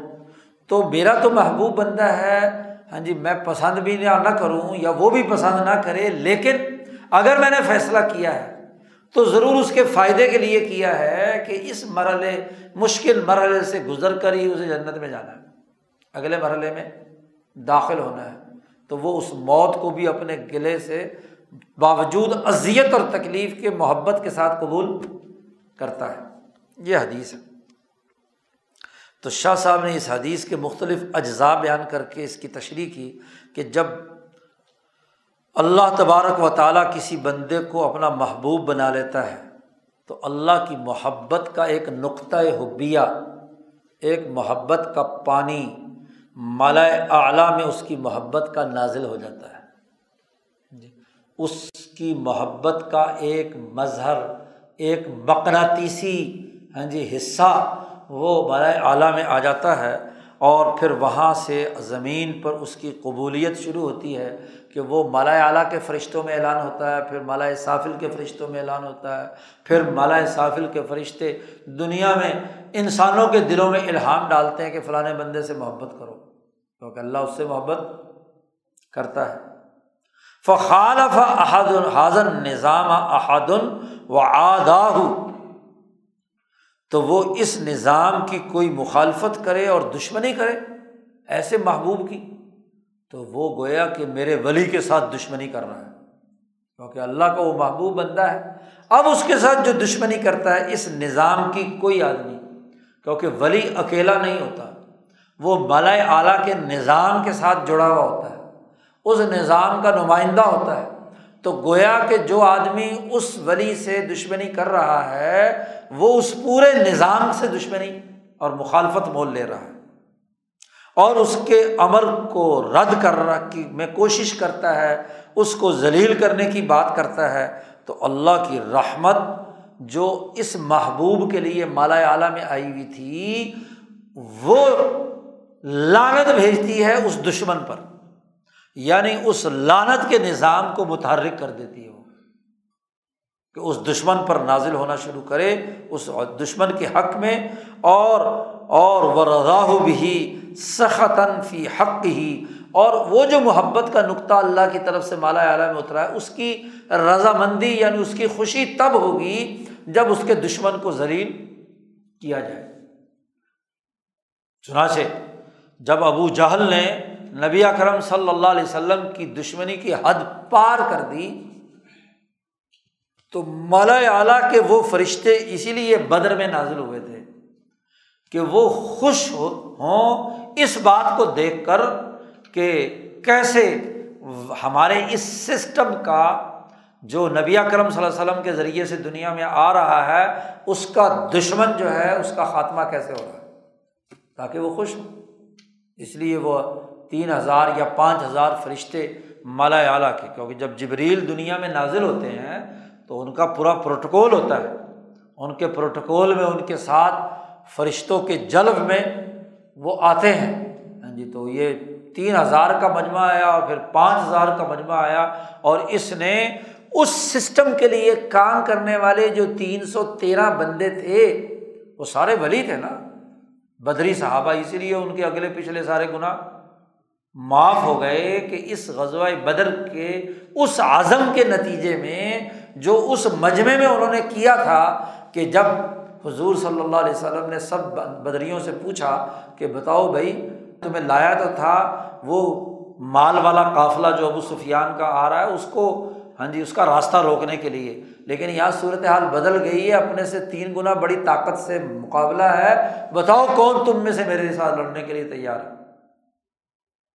مہاجرین نے کہا، ہم ہیں، انصار نے کہا، ہم نے حضور نے پھر انصار کے قبیلے اوس کی طرف اشارہ کر کے دیکھا۔ تو ساتھ کھڑے ہو گئے، انہوں نے کہا، یا رسول اللہ، آپ ہماری طرف اشارہ کر رہے ہیں۔ آپ بے فکر رہیں ہم وہ بات نہیں کہیں گے جو موسا علیہ السلام کو بنی اسرائیل نے کہی تھی کہ انتوربو کا فقاتلا ان ہا قائدون۔ ہم تو یہ کہیں گے کہ آپ لڑنے کی تیاری کریں، جہاں آپ کا پسینہ گرے گا، وہاں ہمارا خون گرے گا۔ اس عزم اور ارادے سے یہ سارے ولایت کے مقام پر پہنچ گئے۔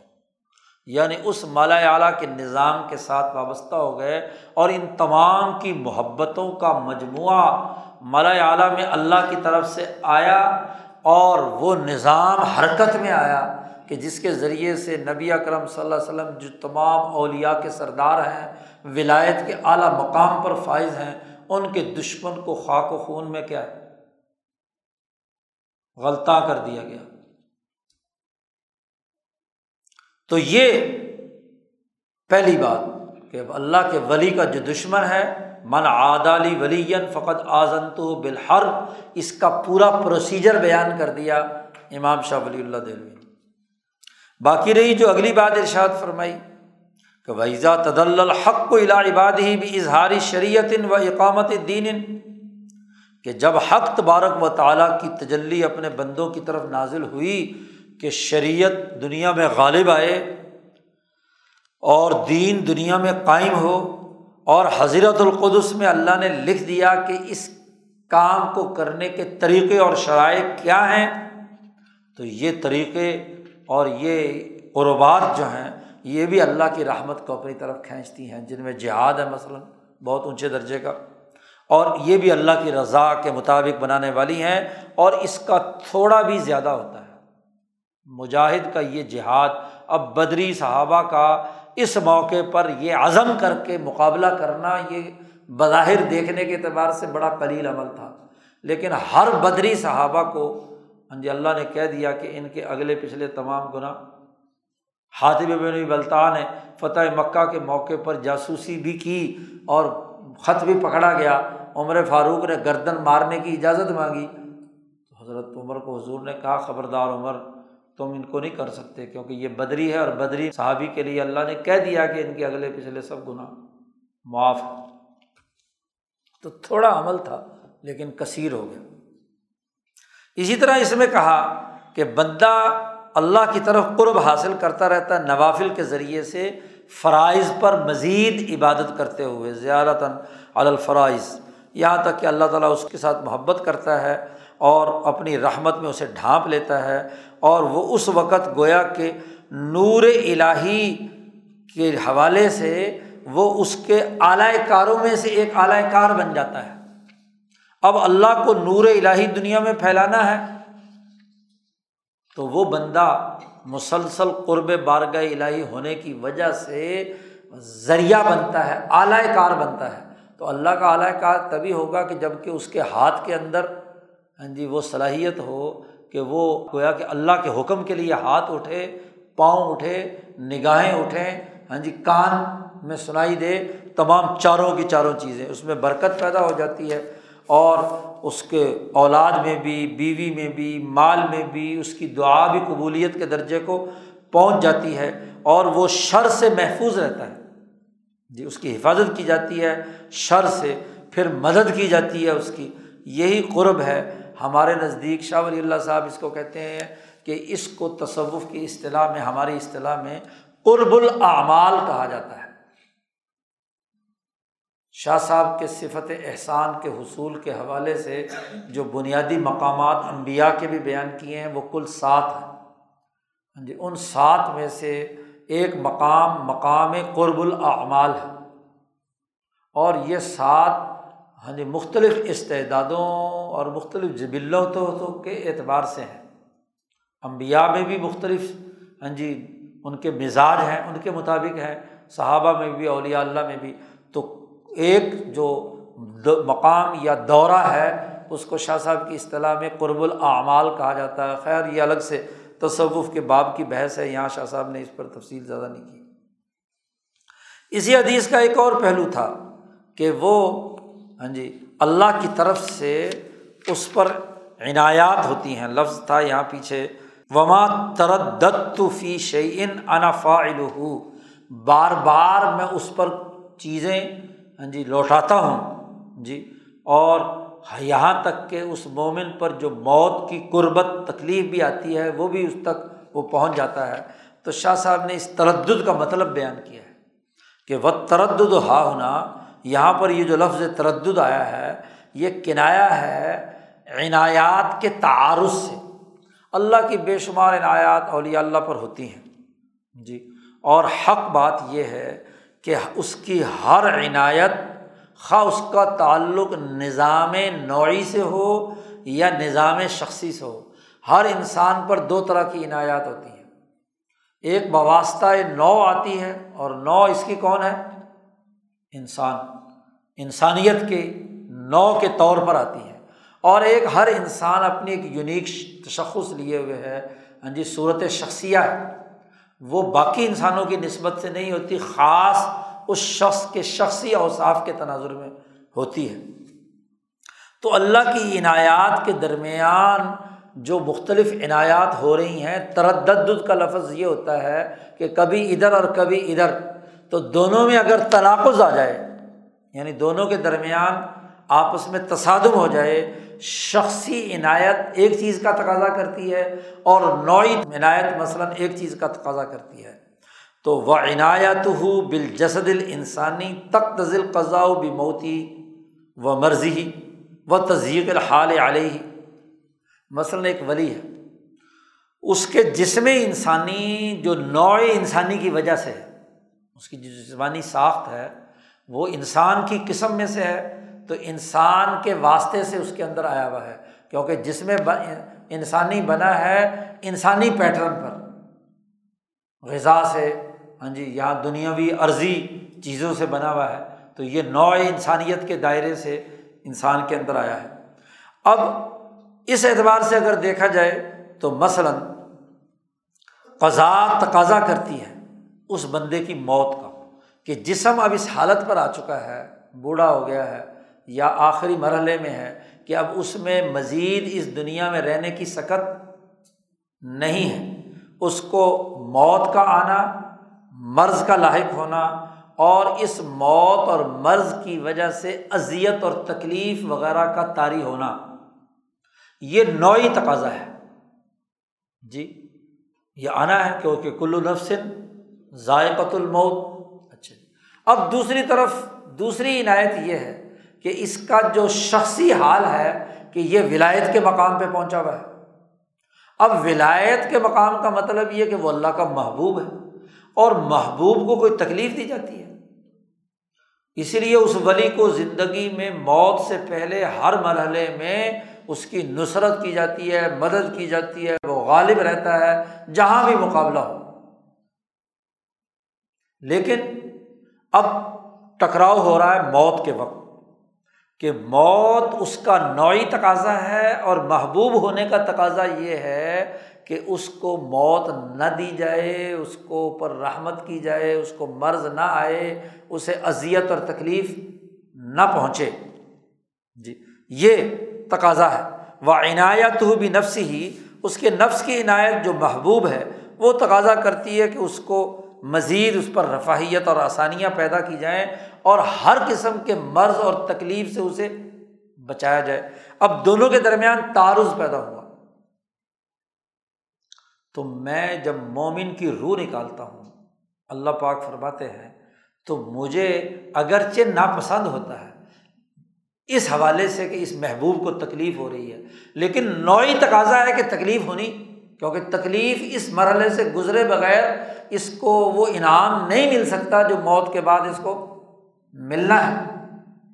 تو یہ مطلب ہے تردد کا، تردد۔ تو مجھے تردد ہوتا ہے کہ اس بندے کو کیا کروں ایسی حالت میں۔ ہاں جی۔ تو لیکن وہ کرنا ضروری ہوتا ہے۔ اس لیے آپ دیکھیے کہ نبی اکرم صلی اللہ علیہ وسلم ساری زندگی آپ کی نصرت ہوئی۔ ہاں جی آپ غالب رہے ہر معاملے میں کہیں بھی۔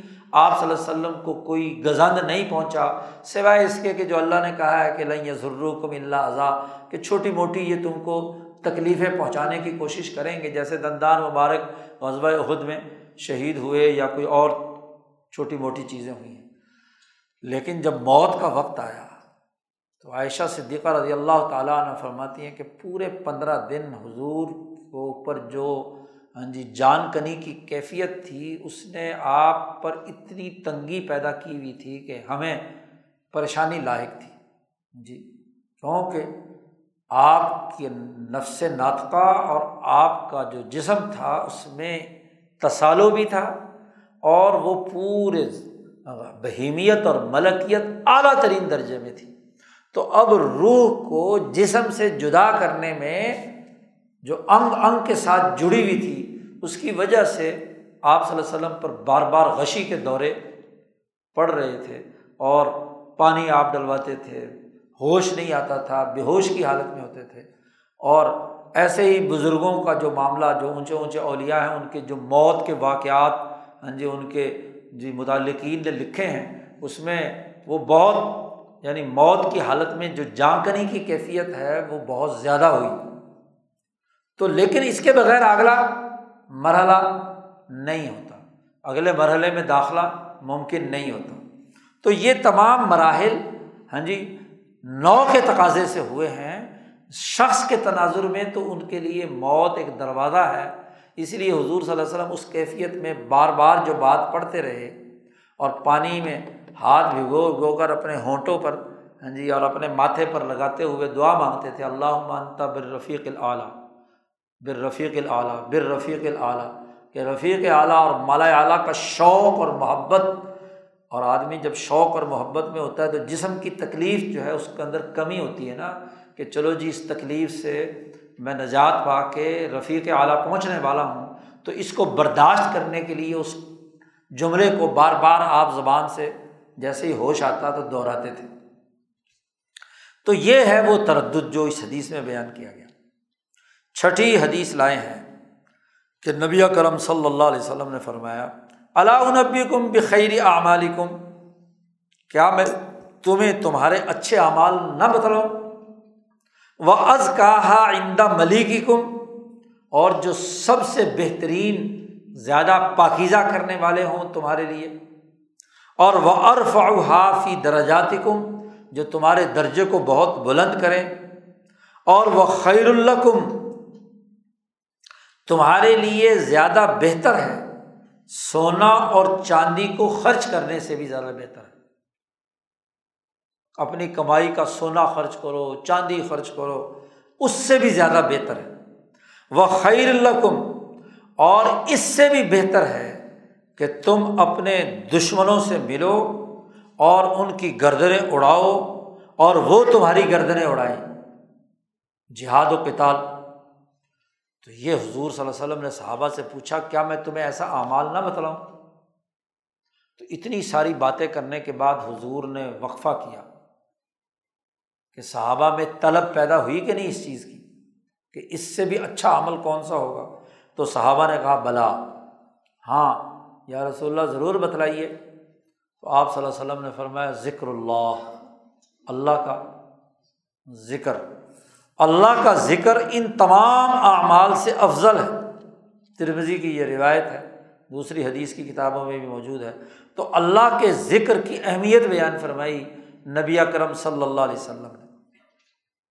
اب یہاں سوالات لوگوں کے دماغوں میں پیدا ہوں گے کہ جہاد سے بھی افضل ہاں جی مال خرچ کرنے سے بھی افضل اور تمام نیک اعمالوں سے بھی افضل ذکر اللہ۔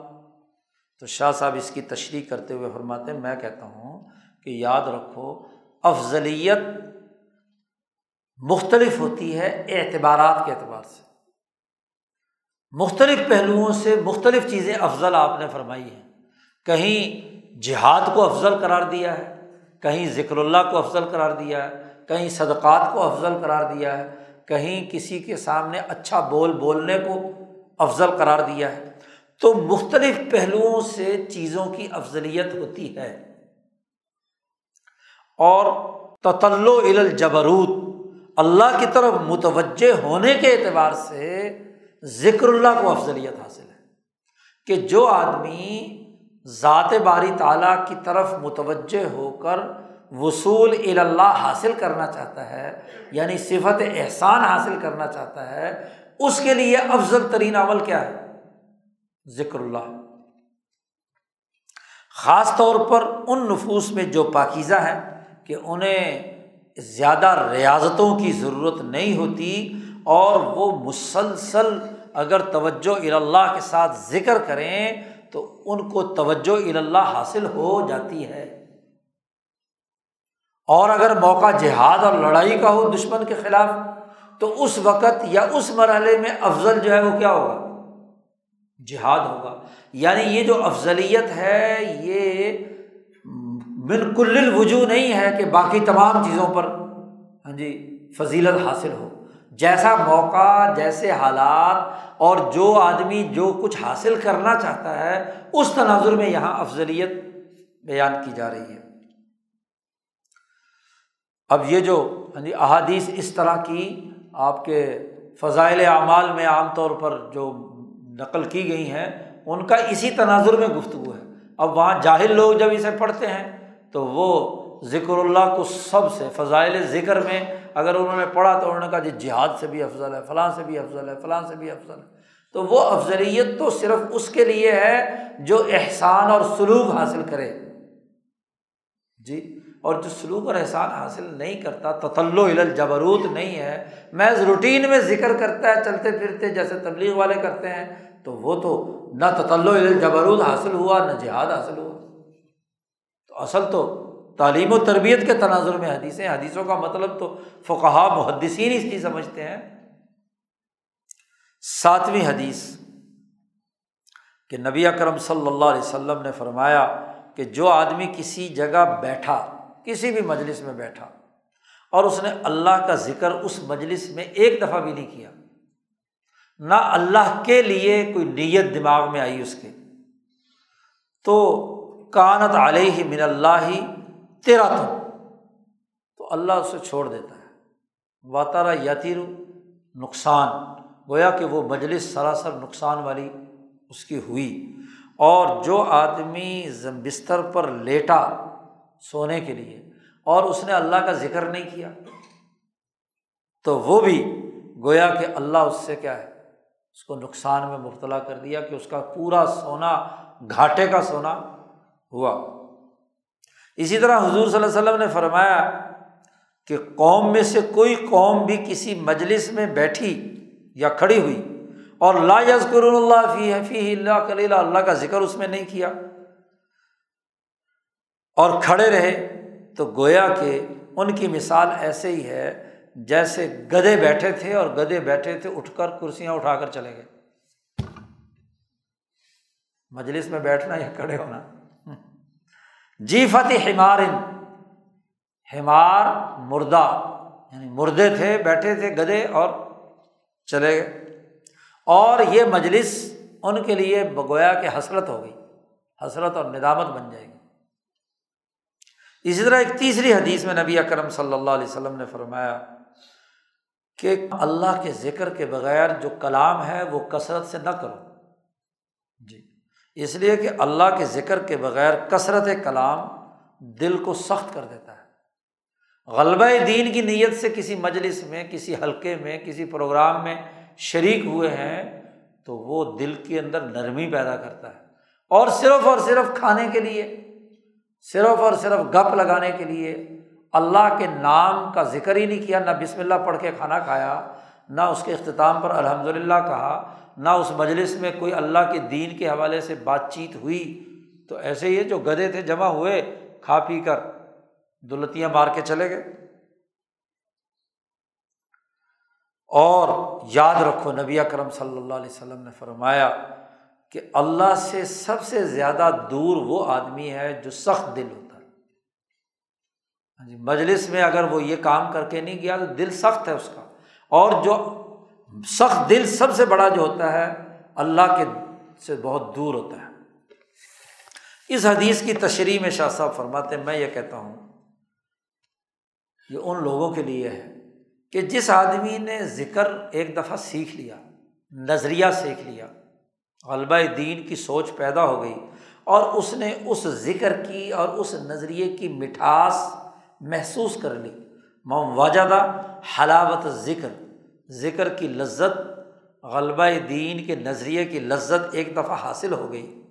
اور وہ پہچان گیا کہ اللہ کے ذکر سے اطمینان کیسے حاصل ہوتا ہے۔ نظریے کو بیان کرنے سے دل کو سکون کیسے ملتا ہے، ایک دفعہ اسے یہ لذت حاصل ہو گئی۔ اور اس کے بعد، اور اسے یہ بات معلوم ہو گیا کہ دل کے حجابات دور کرنے کا بہتر طریقہ کون سا ہے؟ یہ بھی اسے معلوم ہو گیا۔ یہاں تک کہ اس نے اللہ کے ساتھ ایسا گہرا تعلق قائم کر لیا کہ گویا کہ اللہ کو اس نے اپنے آنکھوں سے دیکھ لیا۔ یعنی ولایت کے مقام تک پہنچ گیا۔ اب لا شک کا، اس میں کوئی شک نہیں کہ ایسا آدمی جس کا دل ذاکر ہو چکا تھا، جو نظریے کا اطمینان اور شوق حاصل کر چکا تھا پھر وہ کسی مجلس میں بیٹھے اور کسی کو دعوت نہ دے۔ کسی جگہ جائے اور وہاں وہ اپنے نظریے پر کوئی بات نہ کرے، تو بات یہ ہے کہ کسی مجلس میں گیا، کسی جگہ کھڑا ہوا اور وہاں کوئی نوجوان موجود ہوئے ہوں اور وہاں وہ اپنے نظریے کی بات نہ کرے، تو اس سے زیادہ سخت دل اور کون ہوگا؟ جی یہ بات یہاں شاہ صاحب کہہ رہے ہیں کہ جب وہ دنیا کی طرف متوجہ ہوا یا بیوی بچوں کے ساتھ مشغول ہوا اپنی دنیا کی تجارت اور کاروبار یا بزنس یا اپنے کاروبار میں لگا۔ یہاں تک کہ اس مجلس میں ایک دفعہ بھی اسے اپنے پروگرام کا، اپنے نظریے کا اللہ کی یاد نہیں آئی، غلبہ دین کی سوچ نہیں آئی اس کے دماغ میں۔ تو وہ یب کا ان فقط ابا کا نہ وجہ جو اس نے لذت حاصل کی تھی، گویا کہ اس کے دل سے کیا ہے؟ اس لمحے اور اس مجلس میں وہ کیا ہو گئی؟ ختم ہو گئی۔ اور اس کے درمیان، اور اس کے درمیان حجاب آ گیا۔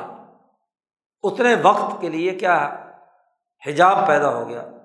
ہاں جی۔ تو یہ خصلت، ایسی خصلت کہ آدمی نظریہ سیکھنے کے بعد، ذکر سیکھنے کے بعد پھر اس سے غافل ہوا۔ تو شاہ صاحب کہتے ہیں کہ حاضل خصلت تدعو النار۔ یہ عادت اسے جہنم کی طرف کھینچ لے جائے گی۔ گویا کہ اس نے اپنے نظریے پر ہاں جی اعتماد نہیں کیا۔ اسے اس کو کمزور سمجھا۔ ہاں جی اس نے اپنے آپ کو حقیر جانا کہ اس مجلس میں اس حوالے سے بات کرنے سے اس نے کنی کترائی۔ تو اس وقت تو اس کا دل سخت ہو گیا نا۔ چاہے بزدری کی وجہ سے، کمزوری کی وجہ سے وہ بات نہیں کہہ سکا وہاں۔ ہاں جی کوئی اور مسئلہ پیدا ہوا۔ اور ویلا کل شرن اور پھر آہستہ آہستہ یہ عادت بن جائے گی۔ اور عادت بنتے بنتے یہ ہوگا کہ بس وہ کسی مخصوص مجلس یعنی اپنا کوئی یار بیلی ملا تو وہاں تو نظریے کی بات کر لی۔ باقی لوگوں میں اس کو دعوت دینے یا اس کے پھیلانے کا جذبہ ماند ہوتا چلا جائے گا۔ تو گویا کہ دل پر کیا ہو گیا؟ ہاں جی حجاب نازل ہو گیا نا۔ حالانکہ نظریے کی لذت اس نے جب حاصل کی تھی، اس کو مزہ آیا تھا، لیکن اس کے بعد یہ محبت ختم ہو گئی اور یہ دعوت نہیں دیتا۔ تو دل سخت ہو گیا نا۔ اور دل کی سختی جو ہے، اللہ سے دور کر دیتے کہ قریب رحمت میں آ کر واپس لوٹا ہے۔ تو یہ بڑی خطرناک بات ہے۔ تو یہ عادت جو ہے، جہنم کی طرف لے جاتی ہے، بلکہ ہر شر کی طرف لے جاتی ہے۔ اور ہر ایک میں سراسر نقصان ہی نقصان ہے۔ اور جب بہت سارے نقصان جمع ہو جائیں، کافی عرصہ ایک آدمی ایسا اکٹھا رہا اور دوسری چیزوں میں مشغول رہا، تو پھر بسا اوقات ایک ایسا لمحہ آتا ہے کہ نجات کا کوئی راستہ نہیں ہوتا۔ کیونکہ اس نے بہت بڑی توہین کی ہے کہ جس نظریے نے اسے بنایا، سکھایا، بلکہ کاروبار کرنا سکھایا، نظم و نسق سکھایا ہاں جی باقی کام سکھائے اور آج وہ اس نظریے کے لیے کام نہیں کرتا تو اس سے دنیا تو کما لی اس نے۔ اس سے دنیا تو کما لی۔ تعلقات بنانے آ گئے۔ مینجمنٹ اچھی آ گئی۔ لیکن کیا ہے؟ اس نظریے کو بھلا بیٹھا، اس کی دعوت ہی چھوڑ دی۔ کام کرنا چھوڑ دیا۔ بڑی سخت بات شاہ صاحب نے کہی ہے کہ اس کے لیے کیا ہے؟ پھر نجات کا کوئی راستہ نہیں ہے۔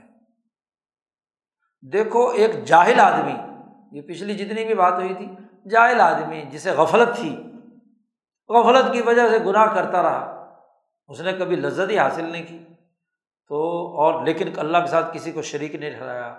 تو پوری زمین کے مطابق بھی گناہ ہو تو نظر انداز کیا جا سکتا ہے کہ اس کو پتہ نہیں چلا۔ لیکن جس نے لذت حاصل کر لی، نیکی کی، نظریے کی، سب کچھ کر لیا اور پھر واپس لوٹتا ہے تو اس کا مطلب یہ کہ کیا؟ اس کے نزدیک اس نظریے کی اہمیت نہیں ہے۔ اس ذکر کی، اس لذت کی اہمیت نہیں ہے۔ تو اس کو چھوڑ کر وہ کسی دوسری طرف چلا گیا۔ اور یہ غفلتیں ہوتی رہتی ہیں۔ شاہ صاحب کہتے گھبراؤ نہیں۔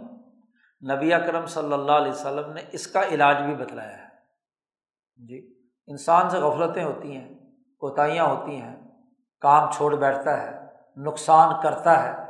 لیکن پھر اگر اسے احساس ہے کہ دوبارہ لوٹ کر آ کر اپنی ان کمیوں کوتاہیوں کا علاج کرنا چاہتا ہے، تو شاہ صاحب کہتے قد عالجن نبی صلی اللہ علیہ وسلم حاضح تیرات بے عتم علاجن کے مکمل علاج کے طور پر ان نقصان کو دور کرنے کا علاج نبی اکرم صلی اللہ علیہ وسلم نے بیان فرمایا ہے کہ موت سے پہلے پہلے یہ بھولا اور بھٹکا ہوا دوبارہ ہاں جی آنا چاہتا ہے تو اس کو اس علاج کے مرحلے سے گزرنا چاہیے، کیونکہ اللہ رحیم ہے اور اس کی رحمت، اس کے غضب پر غالب ہے۔ اور یہ کہ نبی اکرم صلی اللہ علیہ وسلم نے اس غفلت کو دور کرنے کے لیے، اس نقصان کو دور کرنے کے لیے انسان کی ہر حالت سے مناسبت رکھنے والا ذکر نبی اکرم صلی اللہ علیہ وسلم نے بتلا دیا۔ تاکہ وہ تریاق بن جائے اس غفلت کے زہر کو ختم کرنے کے لیے۔ غفلت کا جو زہر ہے، شاہ صاحب نے بڑا اہم جملہ بولا، لیکون تریاقن دافعن لسم الغفلا غفلت کے زہر کے لیے تریاق کے طور پر وہ علاج اختیار کیا جائے، وہ ذکر اختیار کیا جائے۔ تو نبہ نبی صلی اللہ علیہ وسلم علا فائدت حاصل اذکار۔ اس لیے نبی اکرم صلی اللہ علیہ وسلم نے ان اذکار کے فائدے پر لوگوں کو متنوع کیا ہے۔ اور وہ علوز ترات بدونی ہا کہ اگر وہ علاج نہیں کیا جائے گا تو نقصان بڑھتے بڑھتے بڑھتے شخصیت کے مشق ہونے تک اور نجات کا راستہ بند ہونے تک پہنچ جائے۔ اس لیے مرض لاحق ہو ہی گیا ہے۔ ہاں جی تو اس مرض کو دور کرنا چاہیے۔ علاج کرنا چاہیے، جو علاج نبی کرم صلی اللہ علیہ وسلم نے بیان فرمایا ہے، تو وہ علاج کیا ہے اور اس علاج کا طریقۂ کار کیا ہے، وہ یہاں سے آگے شاہ صاحب نے اس باب میں بیان کیا ہے کہ کہاں، کس مرحلے پر، کس مرض کا کیا علاج ہے۔ جی، اس علاج کو آگے شاہ صاحب بیان کرتے ہیں۔ اللہ مسلم